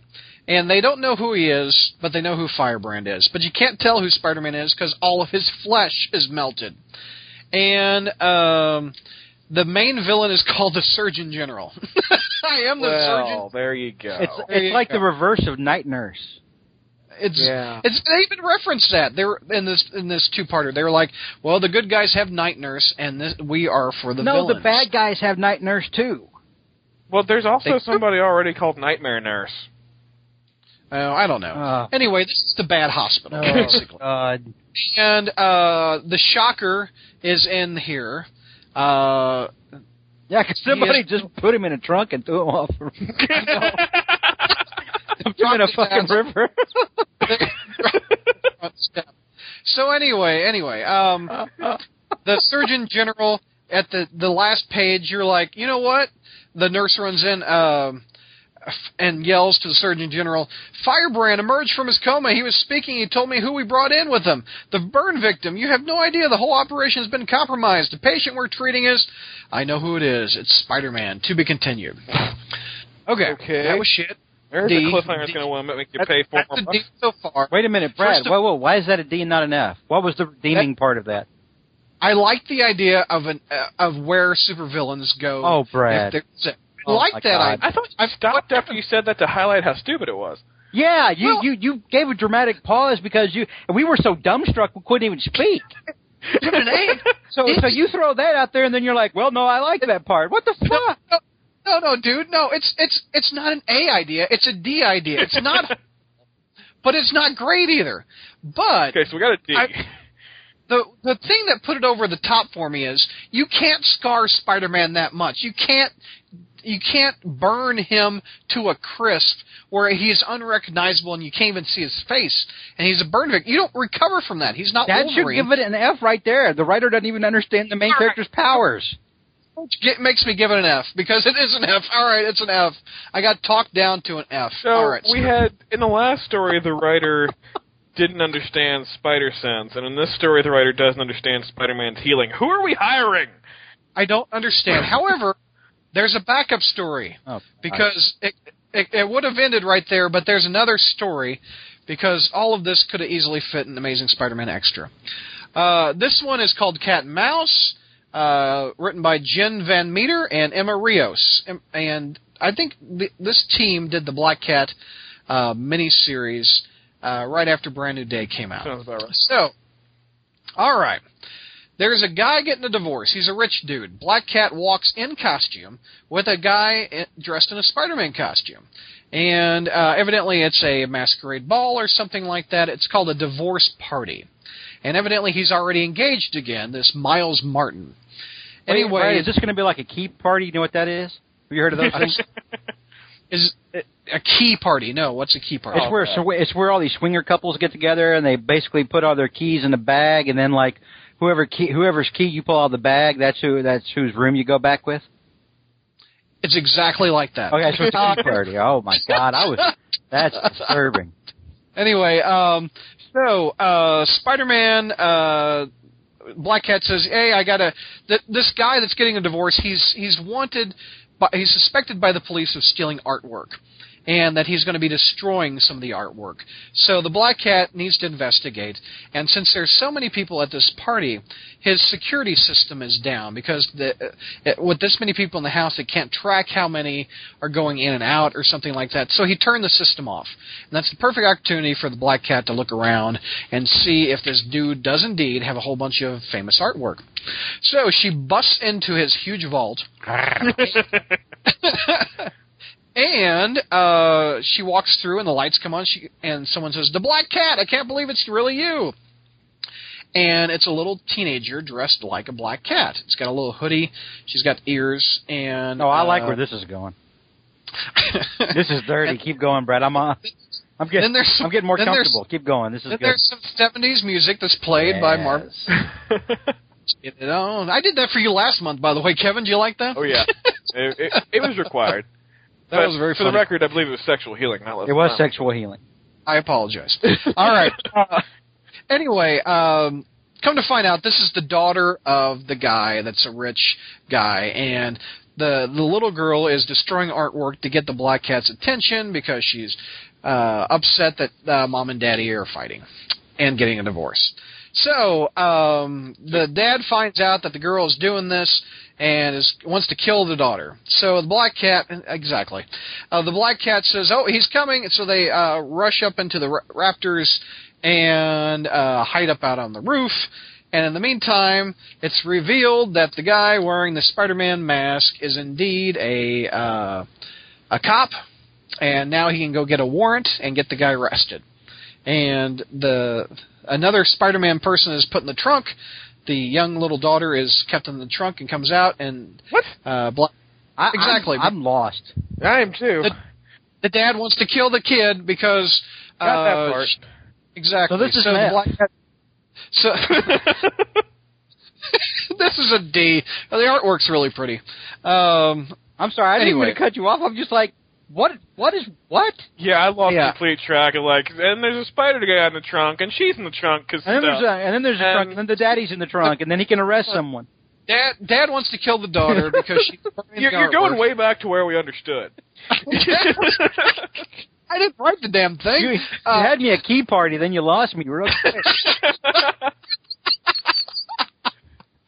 Anyway, the guy in the Spider-Man suit was a cop. He can now go get his warrant from the judge. In the meantime, Black Cat rescued the daughter from the killing father. so Black Cat There you to go. a swinger party to invest. No, no, won the swing Part- party. Good Oh. God Almighty! Oh, you were I'm lying out. about that part? I was lying about that part. It wasn't. a why isn't it an F? Story. Oh Lord, uh, you guys. D, D. I'm sticking to it. All right, Hey, no, hang on. Brad. Hang on. Now, I got I got to point this out. This is uh, I, Act like pissed. I paid four bucks for this. son. I know, and I'm about I'm about to point something out here now. Okay. Go ahead. Go this ahead. is this is the Spider-Man Crawl Space podcast. It, it's the, the the biggest Spider-Man podcast on the planet Earth. There may be a bigger one on Mars. I don't know. But uh, you have you have the number one Spider-Man podcast on Earth. okay. Your site is visited by anyone who wants to know about Spider-Man. This is the ultimate source. People come here. right. All right, and and so so you are a very influential Spider power player. Thank you. Why do you have to review the shit books? Why can't you just take Superior and make Kevin review all this other crap? Because that's the kind of nice guy I am. I mean, you're the And- boss, right? I'm the boss uh, doing the doing the manual labor of yeah, these but books. un- until the boss pays for these books, I'm not buying them. yeah, that's true. The boss. I'm the boss that doesn't pay. That's that's what guy I am. Yeah, that's a good point. That's a good point. Yeah. Uh, I'm a, I mean, right. you just you add up the amount I'm already paying for Spider books a month. I'm not buying this shit. And somewhere in a chat window, a Skype chat window, Kevin's pointing out, "Fuck you, bear." Let's move on to Eat a bag 700.4. of dicks. That one- Uh, this one is called Supervillain General. uh, we're back to deformed Spider-Man. Oh, the Black Lodge. That's what's the name of the hospital is. The Black, Lodge. That yeah, okay. Black Lodge. I apologize. Uh, this is part two called Voluntary Discharge, which is what's all Oh, over my. Oh, I knew where that was going. Anyway, um, so the Surgeon General uh, he, he he gathers he gathers the whole medical team. And, he, and he's saying, hey gang, listen, Spider-Man's a patient here. I don't want this to be a cause for alarm. This is merely an unfortunate situation that we must cope. We're healers. We take an oath and I refuse to let this aberration deter us. Our operation, clandestine as it is, was never without risk. We all knew what we were signing up for. Sir, are we expected to actually treat him? Should we execute him? Should we evacuate right away? No, I don't get this far by overreacting. There are ways to deal with this. Anyway, he goes to talk about how we're not messing with Captain America. This is just Spider-Man. He's Really? Has anti- he lived in the Marvel universe for long? I know. He's like Spider-Man's an anti-hero at best, often maligned in the legitimate papers.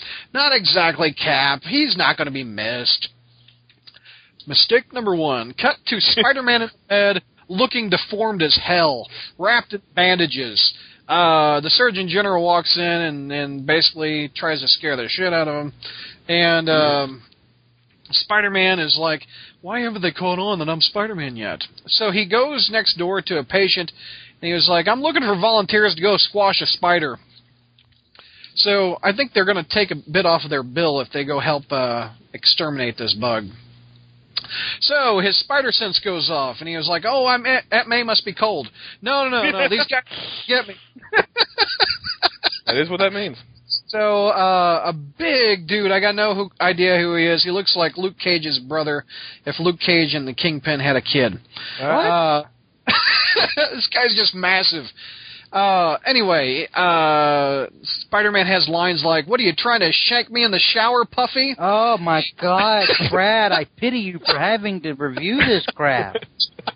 And then a dude that looks like a tiger. I think I've seen him before. He looks like a Bengal, tiger. He busts through the door, uh, and he throws Spider-Man up against the wall. He, again, he looks like the, the wrapped mummy. Ouch! Is this Spider-Man or Midnight Express? What the hell are you reading, Douglas? you messed bug man and then the the luke cage slash kingpin wannabe vomits all over spider-man with green vomit What the hell? Oh yeah, it's the new Vulture. i guess so and spider-man goes wow is that what you're in here for extreme halitosis Um, And then Manbull we- walks in and nails everybody. and then another line, well, you know what they say, admitting you have a problem is the first step. To keep jabbering, the better the quip, the better better the beat down, Bengal says. Good point, excuse me. Bengal flies up against the wall. Okay, now we got to mess with the vomiting, large uh, Luke Cage. Uh, what happened? Oh, the eel. Is this the eel? Who is this guy? Uh, Clearly, somebody that made an impression. somebody rolls in in a wheelchair and shocks the shit out of the whole room, and Spider-Man just flies to the ground.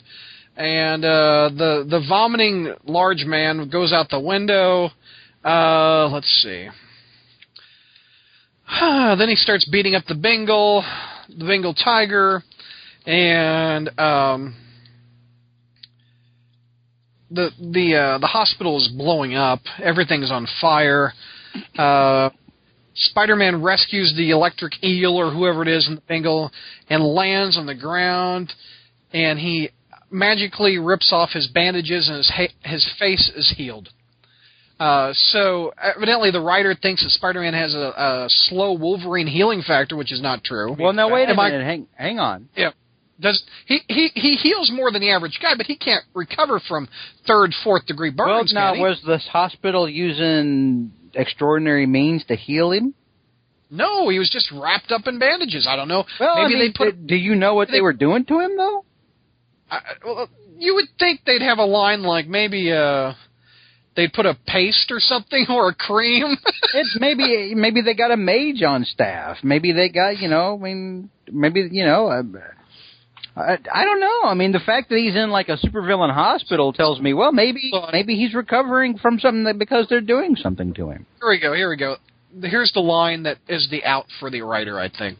Uh, the guy's a hell of a surgeon. I'm just glad he thought I was a crook when I went under the knife. Speaking of which, the longer I hang around here, the easier it'll be for s- the man to pin some bizarre arson rap on me for the nightmare. So basically, how can you can you get plastic surgery to recover your face perfectly well from third, fourth degree burns? Well, I don't think so. no, and especially not if you said after he was already in bandages and whatnot. You said he was still a mess. Yeah, he was a mess. You could see So it definitely through- wasn't plastic surgery because plastic surgery doesn't take a while to take effect. that that just took took me out of it. He looked 100% be- 90% better. So anyway, um, the the the theme of the last point two, three, four issues is Spider-Man ends each issue by laying in bed. So Really? after That's a good So he- theme. Okay. yeah, he he again falls asleep in his bed. Thank goodness the the story is over. All right, we have another. Well, you didn't give a grade to that one. Oh F. Oh F. hate. I absolutely hated that story. Honestly, I really did. The only good thing about it, I I like the idea of where do villains go to heal, Nightmare. and and I guess I don't know. just, uh, I Anyway. mean, I'm just saying, it's uh, you're not wrong. It's not a bad question. It's just that it's already been answered. Well, not for not for z- the villains go to Night Nurse also. Night Yeah, Nurse the has- whole- has yeah has seen villains. Night Nurse's whole thing is like, you're in here, you, you're not fighting each other. I'm just healing people. She's like the Leslie Thompkins of the Marvel universe. She's like that costume uh, guy, that tailor that Spider-Man went to in the JMS days. Like, he's a tailor for whoever. You're in here. You, I'm just a tailor. Yeah, Spider Man's in there, and then Scorpion's going to be in there in like in two hours. All right, there's uh, another small backup story, probably about f- uh, six, seven pages, uh, about the story of Casey Mitchell. Casey Mitchell goes to P- uh, public school 20, 122 in New York City. He he's a, a kid that likes to wear uh, superhero T-shirts and get uh, bullied by a He guy likes to get that bullied. well, he doesn't like it, but he does get bullied. but he, uh, like in the science lab, they dump stuff on his head. He gets hit by pumpkin bombs. Somebody throws pumpkins at him. A guy dressed uh, in a green striped shirt that looks like the Sandman is his biggest bully. And so, uh, at one point, all the uh, the guys have him, and they they're getting ready to punch him. And he's like, you better not do that. Spider Man's my bodyguard, and if you mess with me, Spider Man will get you. And the guy was like, "Well, you have exactly uh, what is it? A, a day for Spider-Man to come and protect you." I bet I know the So- touching place this is going. So uh, the kid goes uh, all over New York City trying to find Spider-Man. He finally tries, spot, and he finally s- spots him. He goes, "Spider-Man, excuse me, sir, but I I need your help," and he swings away. So he goes to the corner and finds a bum. And a Wait, are you saying a kid is telling Spider-Man that he needs Spider-Man's help, and Spider-Man just swings away? Yep. Uh, And- I'm out. uh, and Spider-Man, I guess, doesn't hear him, and he, and he swings off. Yeah, because Spider-Man's got real bad hearing. He can hear Aunt May across town, evidently. Boom. Uh, looks looks like I can still catch the tail end of my favorite soap opera, is what Spider-Man's balloon says as he swings off, and the kid yells, "I need your help." So anyway, he goes and talks to a bum, an overweight bum, and he takes the bum to Joe's costume shop, and the bum's gut is hanging out over the Spider-Man costume, and he pays the bum uh, some money, but the bum just uh, really just screws the kid and takes his money and walks away. So the kid goes, I wonder how I can get Spider Man's attention. I'm going to climb to the top of a building and set something on fire. Whoops! Oh, the fire's out of control. And Spider Man swings in and goes, You rang? Oh, thank you, thank you, thank you. And Spider Man, he goes, Oh, I'm getting bullied at school. Can you please uh, help me? And uh, Spider-Man goes, "How can I trust someone who would a, uh, uh, the front top of a rooftop and to get my attention? Sorry, kid, you're on your own with this one." What? So anyway, exactly. So then he goes back to school. He gets bullied again, and the clock is still ticking that this Sandman wannabe is going to beat him up. And he goes, uh, "So where's your bodyguard, Casey? Guess he got tied up." I lied. What's that? I lied. Spider-Man's not my bodyguard. And then you hear, Casey, are you there? This is if this is bad timing, I can uh, come back later. And Spider-Man is there, and everybody is uh, amazed that Spider-Man is actually his bodyguard. And then you cut to a scene of Spider-Man, uh, the little kid holding onto the back of Spider-Man's back as they're swinging through this uh, city, and he goes, "Next time you want my attention, don't uh, set a fire." Okay. Um, That was some forced sentimentality. Wow. I know. Well, well, you had eight eight pages to tell it. Who don't wrote that? Uh, I I just threw the book away. No, I'm sorry. Oh, I mean, sorry, I literally. just Just it. threw it on the other side of the floor. I don't know who wrote it, but I, Jesus. I think I said. Anyway, uh, C minus maybe D plus. It, it's just enough. It's again, it's forced. It's it's uh it's a forced. St- it's it's forcing emotions, isn't it? I mean, you could see the ending of that coming, couldn't you? Yeah, very beginning. I mean, very easily. Uh, now, uh, the last issue, 700.5. Probably the best of all of them. Probably the best. Uh, at least artwork wise, uh, I like Sean Chen. Sean Chen uh, rebooted Iron Man with Kurt Busiek back in the 90s. Uh, just an underrated artist. He, I think he did some sensational Spider-Man back in the day. I definitely know he did that awesome Rogues Gallery page of a ton of Spider-Man's Sean villains. Chen? Yeah. Yeah, yeah. He did uh he did that whole little three issue like focusing on the women in Spider Man's life around the unmasked era with Roberto Aguirre Sacasa. Exactly. Good, good artist. Excellent you know, artist. This is going to look really good. We wake up, Spider-Man is in bed. Again, it's a theme through all five issues. Uh, the name of this one is called Spider-Man: The Human Torch Saved the Universe. This has the Fantastic Four in it. Spider-Man is awoken in bed by Johnny Storm coming in uh, and saying, "I'm in serious trouble and I need your help." Uh, so uh, Johnny and Peter know each other's identity at this point, which is a fairly new revelation, right? I, I don't think it was until the human t- the the Slott Human Torch mini that it was revealed. Is that am I correct or am I off? I don't know. I I think I'm right. Let's just say. Hey, well, wait- right. hang, hang on a minute now. I thought it was. um I thought it was I- later because of no, never. I, I can't keep track of this shit anymore. I wish we had Bertoni or, or Jr. on. Well, I mean, help me. I I, th- I think Slott's mini is where it was revealed. I think it, where they finally w- revealed each other. Anyway, It was, but then we had the Mephisto deal or the non-Mephisto deal or what the hell ever, and the psychic blind spot, and then didn't it, didn't he reveal it again to him?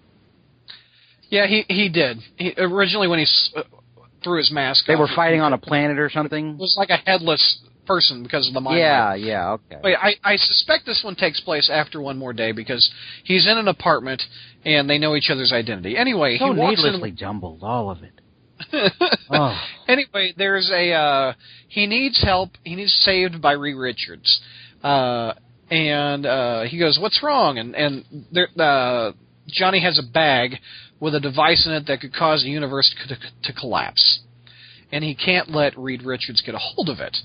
Uh, because Reed will end the universe, and, and Peter is like, "How did this happen?" Well, a uh, in the middle of the night when he was in bed, Johnny Storm was awoken by a uh, old thing, and that sounds bad, but the thing has a beard, and he was like, "I'm from." Ben Grimm goes, "I'm from the future, and in the future we all have beards," which I thought was actually kind of funny. I, I forgot to who, who uh, say who wrote this, which was Brian Reed, which is he's hot and cold for me. I liked his Miss Marvel stuff. But, I uh, like, yeah, I really liked his Miss Marvel. I, I agree. Anyway, he showed him a picture of every member of the Fantastic Four has beards. Even Sue. Let's just say she's not shaven. Uh, Oh my god. Anyway, Ben Grimm hands the bag to Johnny Storm and says, "You're in charge of this. Whatever you do." Reed actually, Reed actually sets it off, and boom, it all kind of happens. Uh, you have to keep it away from Reed, and uh, everything will be okay. And then the old thing disappears, and, and Peter goes, "That's insane." And uh, it just so happens the Fantastic Four show up outside Peter's window, and. Uh, Johnny freaks out, flames on, flies away. Peter puts on the mask, swings through the city, trying to get a hold of the, of the Human Torch. And um, they they're in what, what do they call the the bathtub that they fly around in? What is that? car. The Fantastic Car. They're all flying Or around the bathtub. Fantastic. That works. I, they often call it the bathtub. Somebody's I think Spider-Man's called. No it one's that. called it the, the bad time. No, they haven't. Ah, bullshit. bullshit. I- bullshit on that. Anyway, um, they were like, "Where is he headed?" Oh no, not there. And and uh, Spider-Man actually says, "Son of a biscuit." And then uh, Johnny Storm is knocking on a door, and guess who? When you open the door in a Spider-Man book, guess who's standing on the other side of the door? Mary Jane. Boom! In her classic Romita Senior uh, outfit Yeah. with the the face of tiger expression on her, and uh, Mary Jane hugs Johnny, and uh, Johnny, of course, says, "If I'd known I'd get a hug like that was waiting for me, I would have come over here sooner." That's a direct quote. Hey, he's a big Mary Jane fan from a long from a while back. Yeah, he's he loves Mary Jane. He, she was like, "What? uh What's in the bag there, Johnny?" and What's it? uh, What are they talking? What are they talking like game show people suddenly, Brett? What's in the bag, Johnny? Anyway, uh, I need a place to hide. What's in the bag? I can't imagine any. Oh, I can't imagine anything important. Is my apartment about to be invaded by the mole men? Mary Jane asks, and uh, I don't expect any mole men today. But uh, Sue uh, makes her wall invisible, and the Fantastic Four are on the other side of it, and they're like, "Come on out here, hey Red." And he stomps on her floor, and Mary Jane goes, "I just waxed that floor." And uh, Sue goes, "Hi, Mary Jane," and Reed goes, "Hi, Miss Watson." yeah, I don't feel like this is uh, post one more day. Why? I, I don't think they have this relationship with Mary Jane anymore.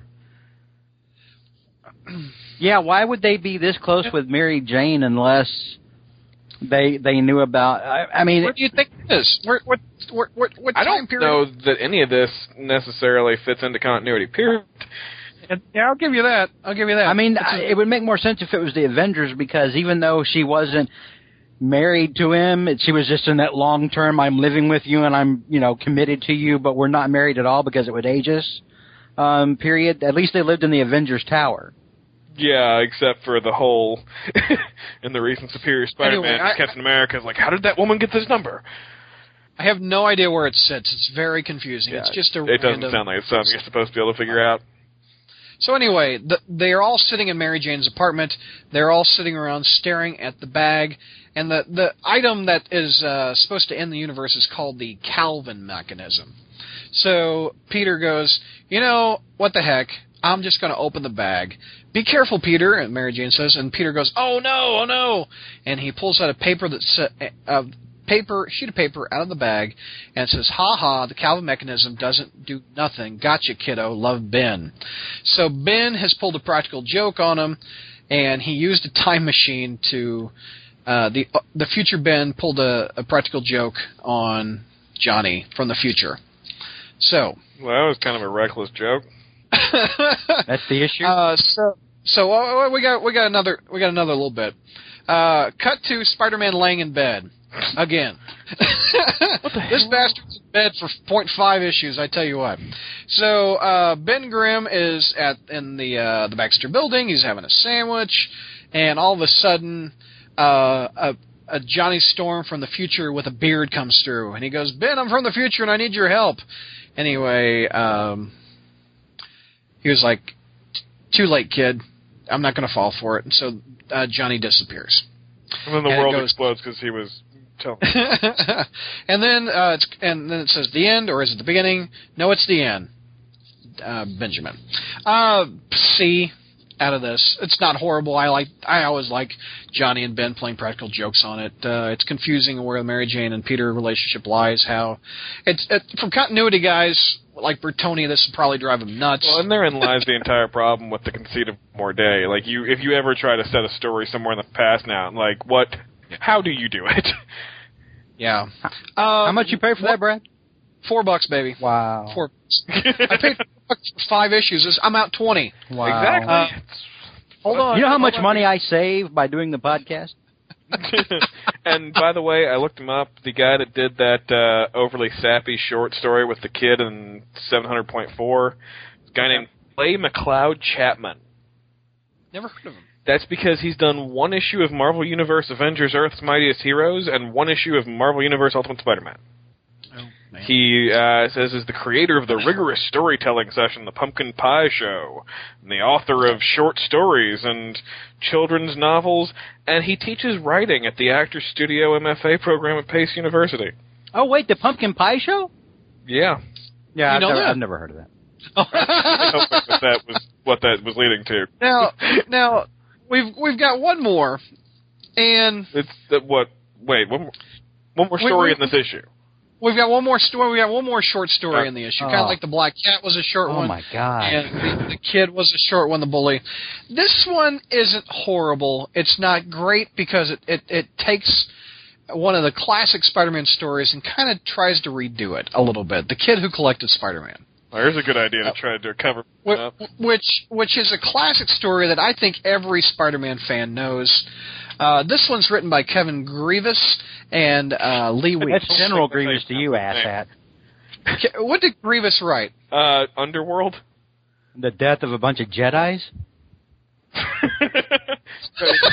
he, he he wrote the first Underworld movie. If you remember the very large, impossibly deep voiced werewolf, that was him. Okay. Uh, Lee Weeks, who is a personal favorite. I like Lee. Weeks. He also wrote, since we mentioned you bought every volume of New Warriors, he wrote the New Warriors volume that came after Civil War. Okay, yeah, it was that wasn't that bad. Hence why I like this one a little bit better. Also, the artwork I like Lee Weeks. Uh, Spider-Man comes into a hospital, not the bad hospital, the average one where everything's Oh, overpriced. Uh, Lenox Hill Hospital, New York's Upper East Side. Uh, he's carrying a kid who's got blood coming out of him and says, "I need a doctor." A woman in a wheelchair and a cane says, "Is that Spider-Man?" Uh, somebody help, help me. Uh, he was shot in the back, is what the Sp- what Spider-Man says. So the the doctors start working on him, and and uh, uh, Spider-Man feels really guilty, of course, and he goes home, and Mary Jane walks in because they're living together. But wait a minute. Earlier in this issue, they were in two separate apartments. How does that work? Okay, that that's taken me out of it a little bit. Um, let's see. He he tells Mary Jane, "I was downtown stopping some some thugs who just robbed a bank. Nothing I haven't done a thousand times before. My spider sense went off, and Mary J- Aunt May was cold. Uh, as anyway, one of the thugs." Uh, uh, one of the th- my spider sense went off as one of them behind, but pulled a gun behind me. Anyway, um, anyway, a stray bullet hit a kid in the back as Spider-Man was uh, trying to stop some thugs. So Spider-Man picks the kid up and he feels guilty about that and takes him to the hospital.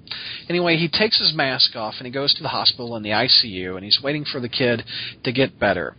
And the mom and the dad come in and said, uh, "What are you doing here?" Uh, I was there when he uh, when uh, I was there when he, he did a brave thing. Brave! It was that damn Spider-Man's fault. He was there. He could have stopped it. And uh, Peter goes, "Yeah, it was Spider-Man's fault, and I wish it was Spider-Man there lying here, and not our boy," is what the parents said, not our baby boy. So hours later, Peter's still hanging out at the hospital, and uh, the kid's waking up, and the uh, the kid goes, "You don't have to pretend. I know you're Spider-Man."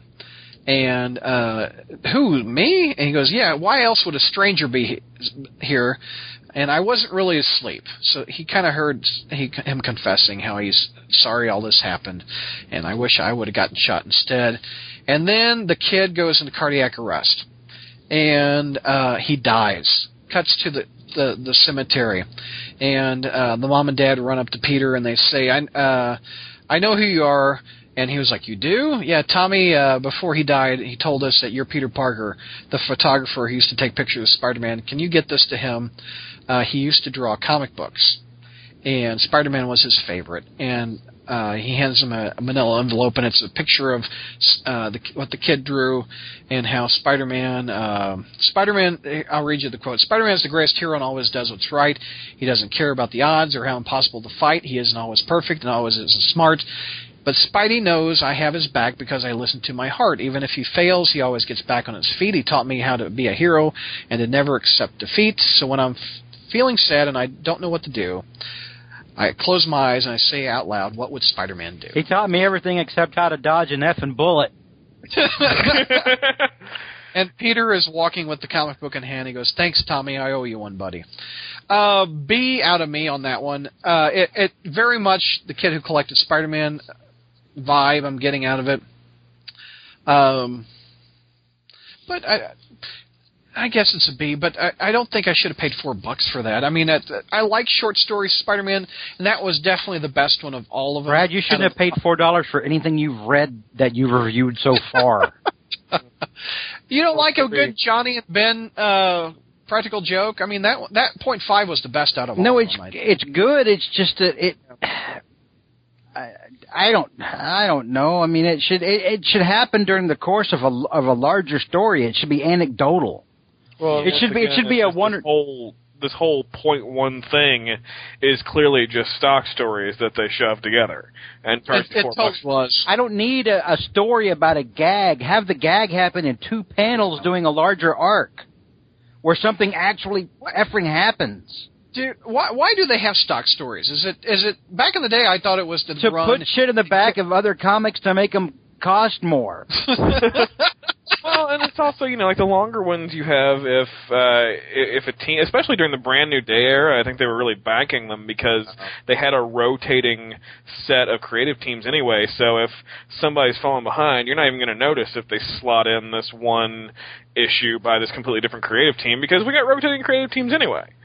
Um, and for backup if that was stories, you know, they would have things like number 600 rolls around, number 700 rolls around. You got five backup stories in there to pump up that price to eight bucks. You know. Yeah. Dear Spider-Man editor, here's a story about Spider-Man going to get some gas and buying some gum. Please keep me in mind if uh, Dan Slott goes missing while on a cruise sometime. Thanks, wannabe writer guy. Jesus.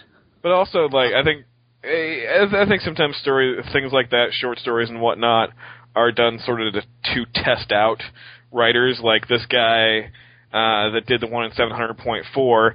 Yeah, he's written in other mediums and whatnot, but he's done very little in comic books. So it's probably like write us a Spider-Man short story and see what we can do. I mean, you'd love to have that opportunity. Well, yeah, Kevin. but I, I, they they really only do that kind of thing for people that they already see elsewhere, basically. Like you know, Kevin's they might not going to write a gag story. I'll write whatever story they want me to write, George. You know, Kevin's first story as a comic book writer isn't going to be the whoopee cushion story from Darkhawk and uh, some other guys. Remember that time Speedball put the, the whoopee cushion on a Darkhawk and everybody thought Darkhawk farted? farted? you want to hear that story? Give me four then- and, bucks. and then Doctor Yeah. Doom showed up. Yeah, eight bucks, asshole. I'm, my, my very first comic book work is going to be the story of Fart Hawk. Fart Hawk. Yeah, there Wow, you go. I'm sad with all of this. Yeah. But you know, you even look back and and Dan Slott had uh what that black suit short story way back in one of those. Annual. Yeah, you know, kind of. This could have been plugged in an annual. Come to think of it, yeah, as a backup in an annual. Sounds like they just banked way too many of them and decided they could make some money out of it. Yeah, I bought it.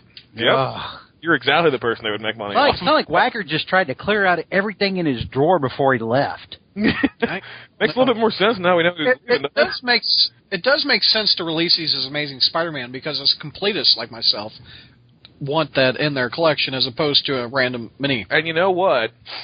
I think it's an interesting tactic to make us think that Peter Parker isn't coming back for a while. Because, you know, it makes it look like Doc Ock's going to be around for the long haul, so we just need to get rid of these Peter Parker stories because we're not going to have a place to put them. You know? That's smart. I, I, I'm not saying they're dumb.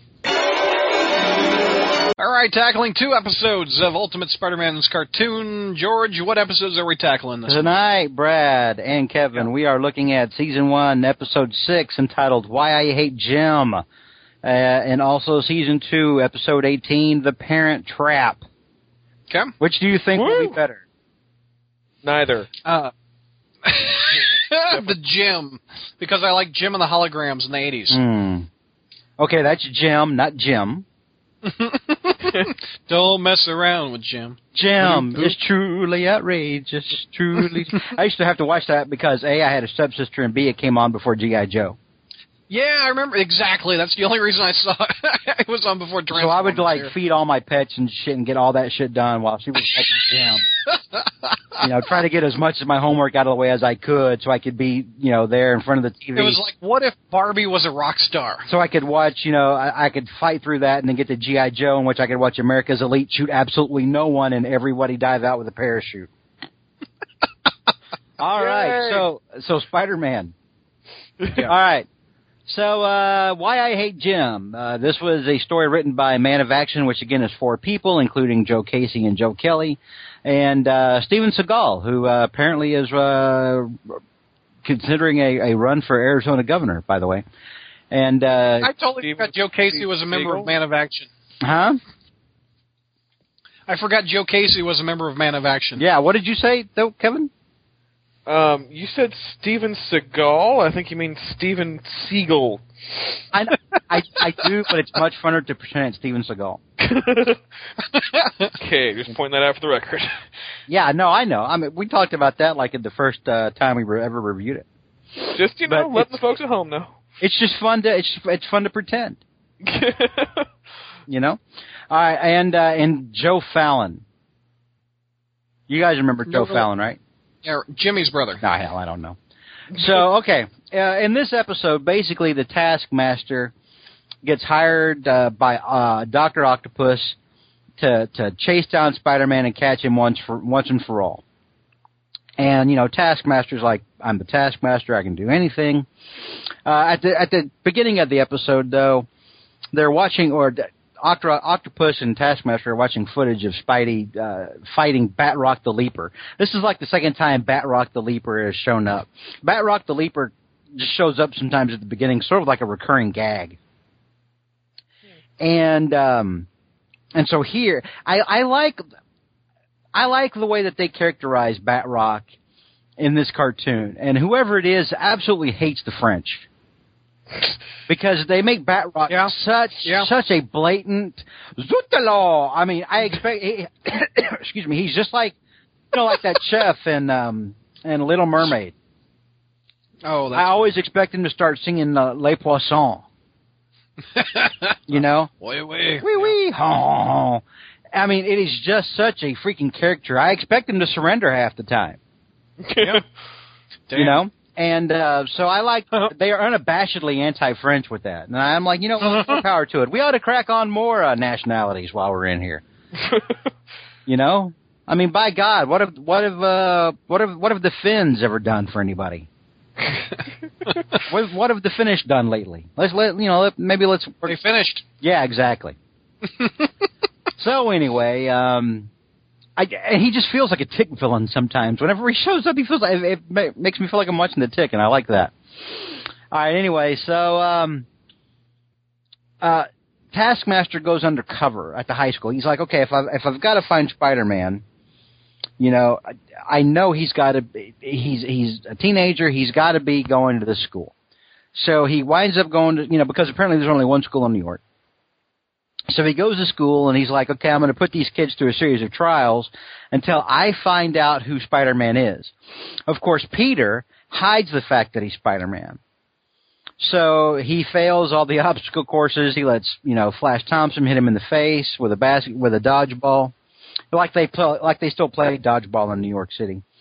And, um, Dodgeball, dodgeball outlawed anymore? dude, they don't, Can't play dodgeball. they don't, they don't even do it in Texas anymore, Brad. Oh, what's wrong with dodgeball? Oh, You know, it's- it, I- it hits the kid, doesn't Speaking it? as someone that got nailed in the nuts repeatedly, I'm fine with no dodgeball. dude, I, I like dodgeball. Here's the thing: in dodgeball, you you take it and you dish it out. Yeah. It teaches you. It, it teaches you quick thinking. It teaches you reaction. Unless it you're the teaches geeky kid that everybody gangs up on, which frankly was me. So I, I I'm fine with no dodgeball. I I, like I I I think it, it builds character. That character. was the only sport I was good in. Dodge, dodgeball is life. Life is not going to cushion. exactly. Dodge, dodgeball teaches you survival of the fittest, and sometimes people just get hit in the nuts. You know what else they don't do in school anymore? This is the, the divergent. I used to get paddled in school. Did you get paddled, George? Oh, but, well, yes. Whenever I had to go to the to the principal, yes, I, I got my ass paddled. I, I, yes, I met truly, the, your generation was better. I met the board of education a lot. Yeah. All because I talk too much. yeah, Kevin, Kevin, what would happen if they paddled kids in school? There'd be lawsuits. They might get punched. yeah, the kid might. Hell, the kid might shoot him. now somebody's calling CPA. yeah. you got Either the they, if they there. paddled somebody today, they would either have paddled the wrong kid or they paddled the wrong parent's kid. Oh yeah, Yeah. yeah, The parent will go up there. How dare you touch my unique special snowflake who's never wrong? Dude, forget all that. Somebody else. If I had, if I had a kid, somebody else laid hands on him. That person would not be walking the next day. I would, boy, not me. I swear. And I, I'll do. I would do what my old man did: walk into school, go to the teacher, and say, "Yo, if my kid ever gets out of line, just do it. In, do it in front of everybody in class." You know, the more humiliating, the better. Teach that bastard a lesson. So about Ultimate Spider-Man. Now this is Brad that got us off tan off. off I topic. totally. know, I I got know. off on the paddling. All right. So anyway, Taskmaster goes undercover here, and Taskmaster, without a mask, looks like uh, John C. McGinley from Scrubs, Yeah. trying to he does. trying to play a pedophile, and it's really creepy. Very you know, he's got specific. That's a good analogy. I've seen this episode. It's true. he's got the pencil thin douche stash, you know. And it's, I think they even gave him cornrows, which made me sad because I'm like, well, how can he have cornrows but Norman can't? You know, it's it's just it's too. It was very sad. Now, one thing that uh, pops up that I really like through all this is you get to see that Power Man and Iron Fist sometimes have a way of interacting with one another quietly, just through motions and and and gestures, while other people are talking. And I like that. I like the fact that they're reminding us, oh, hey, these two are you know are buddies, and should probably be much older and have their own goddamn show. So anyway you know, and a lot of times I do. I like to present this show as the Iron Fist show with you know his super pals or whatever, because Iron Fist a lot of the time comes off as the supreme badass in this show. Well, Yeah. a lot of times Spider Man just is out there, you know, going through one motion of buffoonery after the other. um. Anyway, so Tiger gets mad because she's not. She doesn't make the cut, and she's like, "Dude, what are you talking about? I kicked everybody's ass. Is this because I'm a girl?" And I'm like, "Well, no, it's because you're a chick, and you know, you're Spider-Man's he, he knows you're not Spider-Man, right?" Yeah. So, uh, oh, we had another Stan Lee cameo as Stan the janitor, and uh, that lets us say happy birthday, Stan. Your birthday, Stan. Ni- Birthday Stan ninety one. 91 years young. My God. Yeah. You know, he's probably got more energy than all three of us combined. Mm-hmm. I give you that. That's insane. I just, I, oh my God. If they could, I hope. I hope he never gets old. well, I I hope he's immortal. You know, I hope he's a uh, he's a is a god. like he is a god. Like he just never, like, like he just, you know, like one day we'll be 80, and he'll be 120 or whatever. exactly. I mean, screw it. Screw Mother Nature and gravity. Stands around for the long haul. He's going to be 125 years old someday. Yeah, I, I, I I, wish it on him. That'd be awesome. I mean, I, I think every year uh, it's they're going to going to keep charging you more uh, for for you to see him at a convention and and have your picture taken with him. You know. Every year he's Or like, uh, anything that is is printed with his characters in it.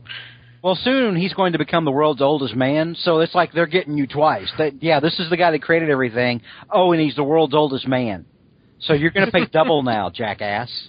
Fork over some cash. Yeah. Excelsior. No, I'm kidding. Um, the happy birthday Stan. So anyway, Everybody. So uh, the Taskmaster decides, well, clearly Spider-Man must be either Flash Thompson, Harry Osborn, or uh, Iron Fist. Right. So, Peter Parker's out, that dweeb. yeah, um, yeah, th- th- no way this nerd is Spider-Man. So, Spider-Man and uh, and White Tiger are hanging out. They're like, "Hey, I haven't heard from anybody. Have you?" And he's like, "No." So they decide to go up to the school and, and see what's going on. Well, what what's been going on is is uh he he's already got some of like I think he, he was already gone after Flash and because he he was pretty sure it was Flash and Flash is already like in hiding in a locker somewhere. Um, Taskmaster jumps on um, Iron Fist, you know, and is starting to fight him, and then this is where you really get to see how his powers work. Iron Fist is using, you know, all the all the uh, martial art kung fu stuff that he knows that he learned from the monks, and uh, and so as he's doing it, you see Taskmaster's point of view, and he's like, you see like little equations going popping up all over the place and everything, and he's just learning it lickety split. And at one point, he puts a bitch slap on Iron Fist, and Iron Fist is like, "Dude, who taught you that move?" And Taskmaster's like, "You just did." You know, and I, I was like, yeah, that's, Yeah. that's kind of boss. That's pretty cool. Mm-hmm. You know, I like Taskmaster. yeah, Taskmaster's Taskmaster's good. I remember because remember we we reviewed the season two Ultimate Deadpool episode, which was a real big letdown hmm for me, and I hated that episode because it felt like a waste to me. Because you know they've got Clancy Brown doing Taskmaster, and if you're going to have anybody voice Taskmaster, Clancy Brown is really a good way to go. Yeah, I'm fine with it. Ta- Taskmaster is essentially like the Deathstroke of the Marvel universe. You know, so this guy should be a, a badass and he should be a heavy. Here in season one, he comes across much better than he does in the Deadpool episode. So that's a that's a real good. I was really happy to see that, and I was even more happy to see that the uh, that the John C. McGinley pedophile mask uh, that he was wearing was actually just a mask and it wasn't his real face. Because I was I was like, damn. You know, if that's really the Taskmaster, I see why you wear hide behind a skull. It's, ba- it's bad when you look better with a skull. right. So, so anyway, you know, he finally starts studying um, uh, White Tiger's moves, and he starts studying Spider-Man's moves, which actually in the comic book he's had trouble with before because Spider-Man doesn't really have moves so much as Spider-Man reacts. So I, I did have a problem with that here because I was like, mm, that's not really doesn't mesh well with with you know what I know of Taskmaster. But then they they switched to some unconventional methods. Uh, they turned the lights off in the gym. They switched the way that they attack people. You had White Tiger starting to use web shooters, and Spider Man was using her claws and stuff. And so eventually they they find a way to overcome him. Uh, and then Taskmaster goes back to Doctor Octopus and says, uh, "Yeah, you're going to have to find some other way to get him. It's not going to be at the high school." And Doctor Octopus just throws a big uh, four alarm tantrum like a little kid. Probably needs a nap or something. Yeah, I don't like this version of Doc Hockey's. Yeah. like hidden down the basement. No. Yeah, it's it's not a good it's not a good. no, it's not a good Doc. So, but I'm going to give this one a B. Um, Okay. it was entertaining. There wasn't a lot of the of the little cutesy cherub cutscene crap. Um, it was pretty straightforward. I mean, it, you got a nice uh, Stan Lee cameo in there. You got, um, you know, you got Taskmaster. And you got to see what what his stuff was like. You actually got to see his moves and not have it explained to you on a title card. Yeah, I, I, I like the equation and stuff like you were saying. Yeah, that was That was that was pretty freaky. So I Yeah. I enjoyed that one. I give this one a B. Cool. Season two. Season- Which by the What? by the way, season two is now up on Netflix. So I've started watching them. Oh, season two is on Netflix now.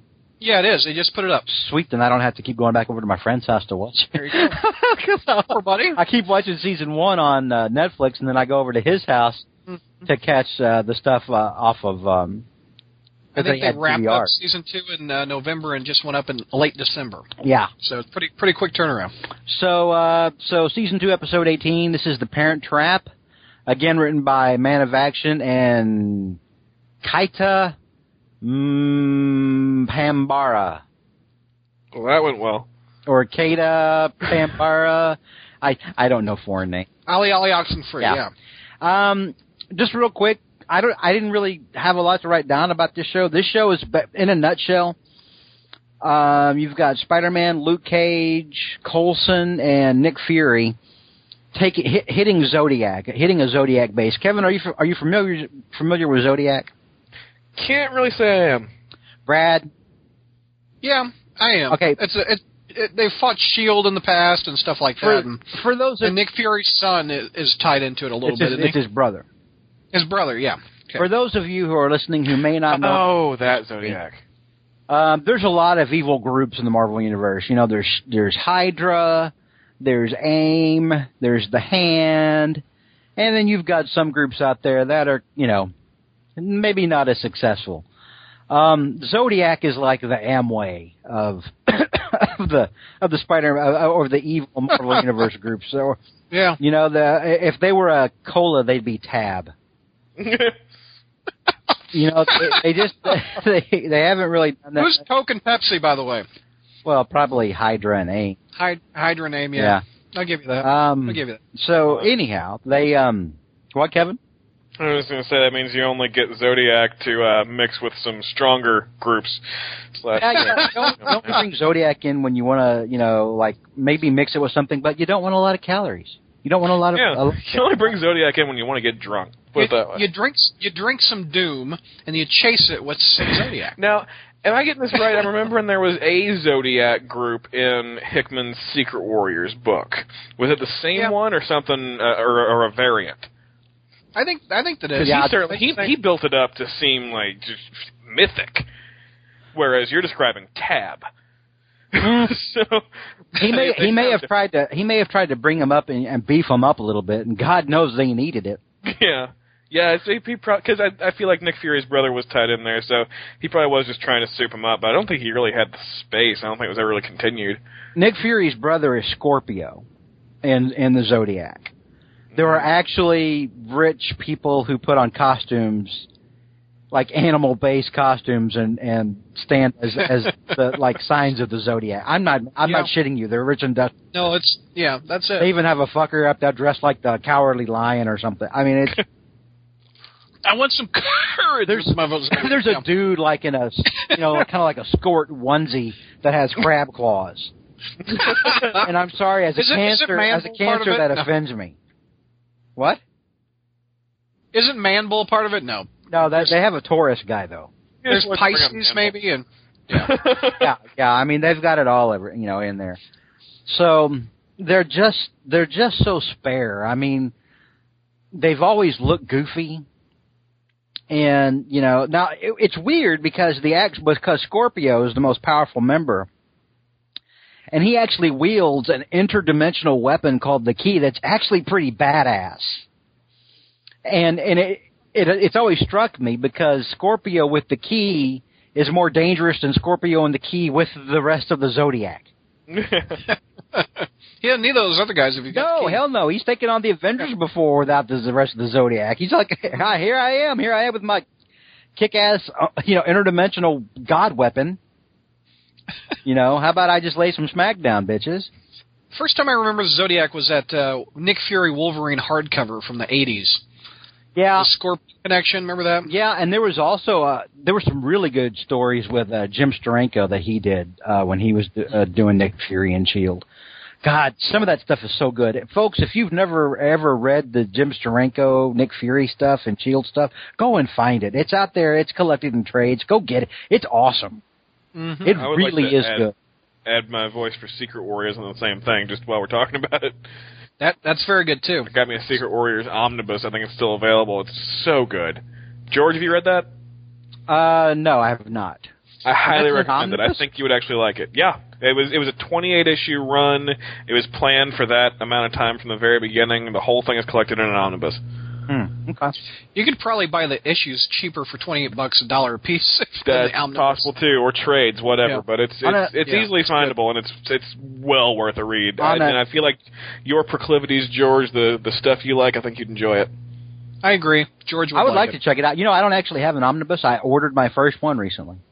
Hmm. Uh, What'd you- what'd you order? Stern? The Roger, Roger the Roger Stern- Stern one, and I got it for like sixty-two bucks. Nice. Yeah. Yes.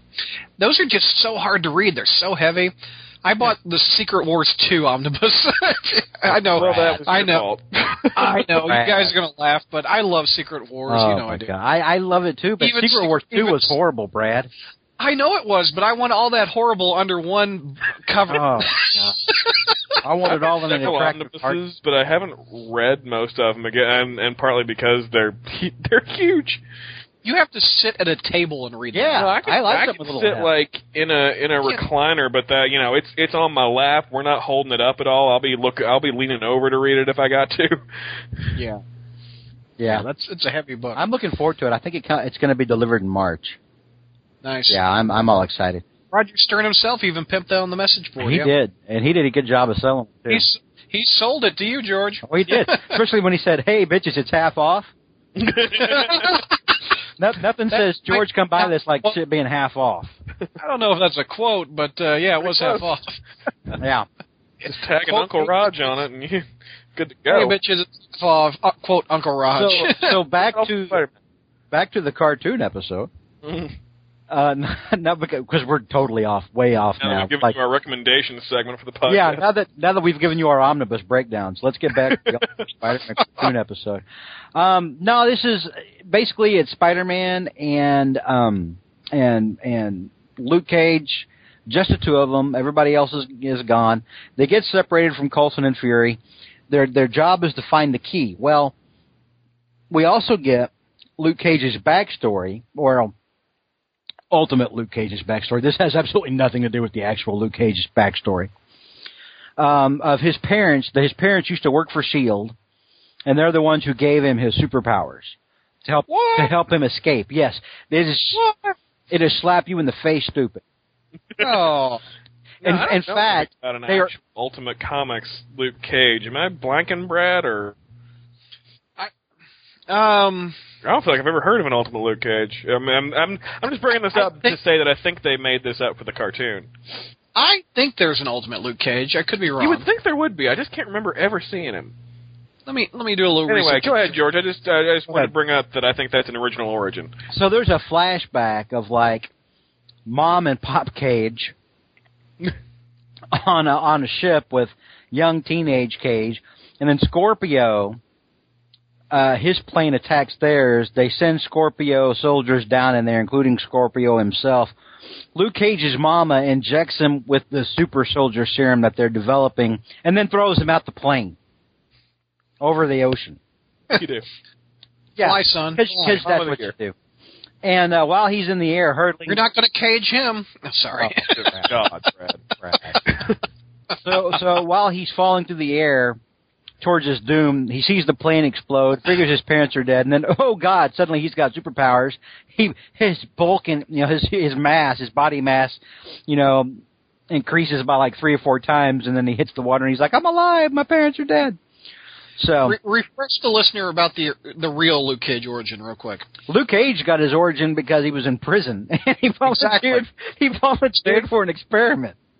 Right. And uh, he To, to le- maybe lessen his term. I don't know. he no yeah well he was in prison uh, because he'd been framed. right. And now he was doing some bad shit back then. but the thing he was in prison for, he hadn't done. So he actually volunteered for an experiment, which, and, and you know how that goes in comic books. Yeah. You know, You know, you just, you know how that goes. And, you, um, you just don't write comic books about the experiments that are successful. yeah. and in the comic book, he was never close with his parents. He, I mean, he did have a couple of, of parents that are mentioned in a, in a couple of issues, but they never get back into his. They damn sure weren't shield scientists working on the, the you know, Right. super soldier. You, have you read all of Luke Cage, George, like from the first issue? I have read of- a shitload of. ca- If it's the stuff in the seventies with him and Iron Fist, Yeah. I've read that. I've read the See, stuff. that's that's the where my weak spot is in my Marvel history is is Power Man and Iron It shouldn't be because that the shit they you- Brad they had like John Byrne drew a lot of those issues back then. Oh, I know. He he drew some uh, Iron Fist's first fifteen issues or whatever. Chris right? Claremont wrote a lot of those. I mean, I know, dude. this I know. this was a this was a hot commodity back then. just is my weakness. You, you I need to go back up. and get you some Luke Cage and Pan and Iron Yeah. Fist, dude. You do. Yep. So This that Defenders and what else do I want to go back and get? well, you can you can afford to be a little choosy with the defenders because uh, I like the defenders, but when the defenders was bad, it was bad. uh, so Brad has found that there was an Ultimate Luke Cage briefly yeah. in the Jeff Loeb run of New Ultimates as one of the Ultimate Defenders, which basically means you don't need to ever mention it. So so exactly. so in the the ultimate version was probably prison rape and then eaten by Fin Fang Foom. According to this, the ultimate version uh, originally had no powers, and then at some point these crappy defenders showed up with powers given to them by Loki. Cause comics. Because Jeff Loeb. so they mixed him with like the Wrecking Crew. I'm trying to think if if Luke Cage's first appearance was in Luke Cage number one. No, it, um, it also, uh, for the record, George says that he was never called Luke Cage, just Power Man. Right. Even Luke Cage was well, like, Luke, yeah, you know, Luke Cage isn't even his real name. Uh, his real name was like Carl Lucas or something like that. Oh, let me look. Uh, no, his his first yeah his very good. His Carl Lucas. Yeah, his good. first appearance, dude. Uh, before. Nope, nope, it says Heroes for Hire number yeah. one. Luke Cage. Because it, it's like a black cover and it's got like him breaking chains and stuff, and it it looks like it's like a, a black exploitation movie mm-hmm. movie poster. You know. Right. No. Um. That's cool. Oh, it was Iron Fist. Iron Fist is the one who, uh, pardon me, when he first appeared, uh, he first appeared in um, like Marvel Pre- Presents or Marvel Premiere or something like that. That's what yeah. I'm thinking of. Right. Luke Cage number one was his first appearance. Okay. Like. Yeah. So go ahead. Anyway, we're wording a little bit. Go ahead. Well, I mean that's just the thing. I mean they hit the mountain. Um, they battle Scorpio. Uh, Cage's parents actually inject Scorpio with a failed version of the venom that just makes him get bigger and bigger. At one point, Luke Cage is buried in a volcano and isn't getting burned. which I was like, well, that's kind of impressive, you know. but they bust him out, and then Cage is reunited with his parents. That's basically the gist of it. Now, yeah, I'm going to give this one a B. Um, it's another solid. It's. I would have preferred it had been Iron Fist with Cage and not Spider Man, because this is a family thing. This is a personal thing for Cage, and it just it works better with with Iron Fist. But it's a Spider, you know, cartoon. So what are you going to do? Right. But um, there's not a lot of goofy shit in it. It works out pretty well. Um, and uh, overall, I, uh, overall, I enjoyed it. Did you watch? Did you watch it? I haven't seen this one, no. But uh, it, from your past reviews of season two, it does sound like they're tr- toning down the goofiness. Yeah, they they do. Um, and, yeah. and to their credit, that's a good thing. It makes me a little hopeful. I say a yeah. little, a little hopeful for season three. Right. So uh, so we'll see. But yeah, I give this one. Um, I give this one a B. And he does say "Sweet Christmas" at one point, and I get I. I oh, nice, nice, nice, I, I nice. like when he throws that shit out. Props. And you, you know, do you know the origin of "Sweet Christmas"? I mean, is that just his catchphrase, or what does it mean? I don't know. I mean, he's just always said it. I don't know. I know what it yeah. means. I, I th- um, I'm trying to think of because I've watched a lot of black exploitation stuff from like the '70s, like Shaft and Dolomite and stuff. They didn't really have catchphrases. They just nailed a lot of white chicks. So I don't really know where where they would where they would have gotten that from. Like if they're you know nobody really had a catchphrase. but uh, anyway, yeah, I give that one. I give that one a B. Um, I'm I just before we wrap up this episode, I tried to find uh, where the origin of uh, Sweet Christmas came from, and uh, it took me to fyeahlukecage.tumblr.com, as I imagine. I mean, it's probably the answer is probably on that website. F, uh, spell out F. I'll put it this way: I've never heard it outside of a uh, of a Power Man comic. No, I haven't either. I mean, uh, but the name of that website I love, and the, the blog F, is called yeah, Luke Cage. Uh, spell out the F, yeah. that sounds about right. I mean, I just always have it. I've always been a huge Luke Cage, Heroes for Hire, Iron Fist fan, and and them and Shang Chi. Yeah, the first exposure I ever had to Luke Cage was that uh, horrible uh, 1990s, about 12 issue run where they tried to bring him back. Yeah, well, it's the 90s. There was a lot of bad shit that went down in the 90s. Yeah, very few people came to the 90s looking good. I'll give you that. yeah.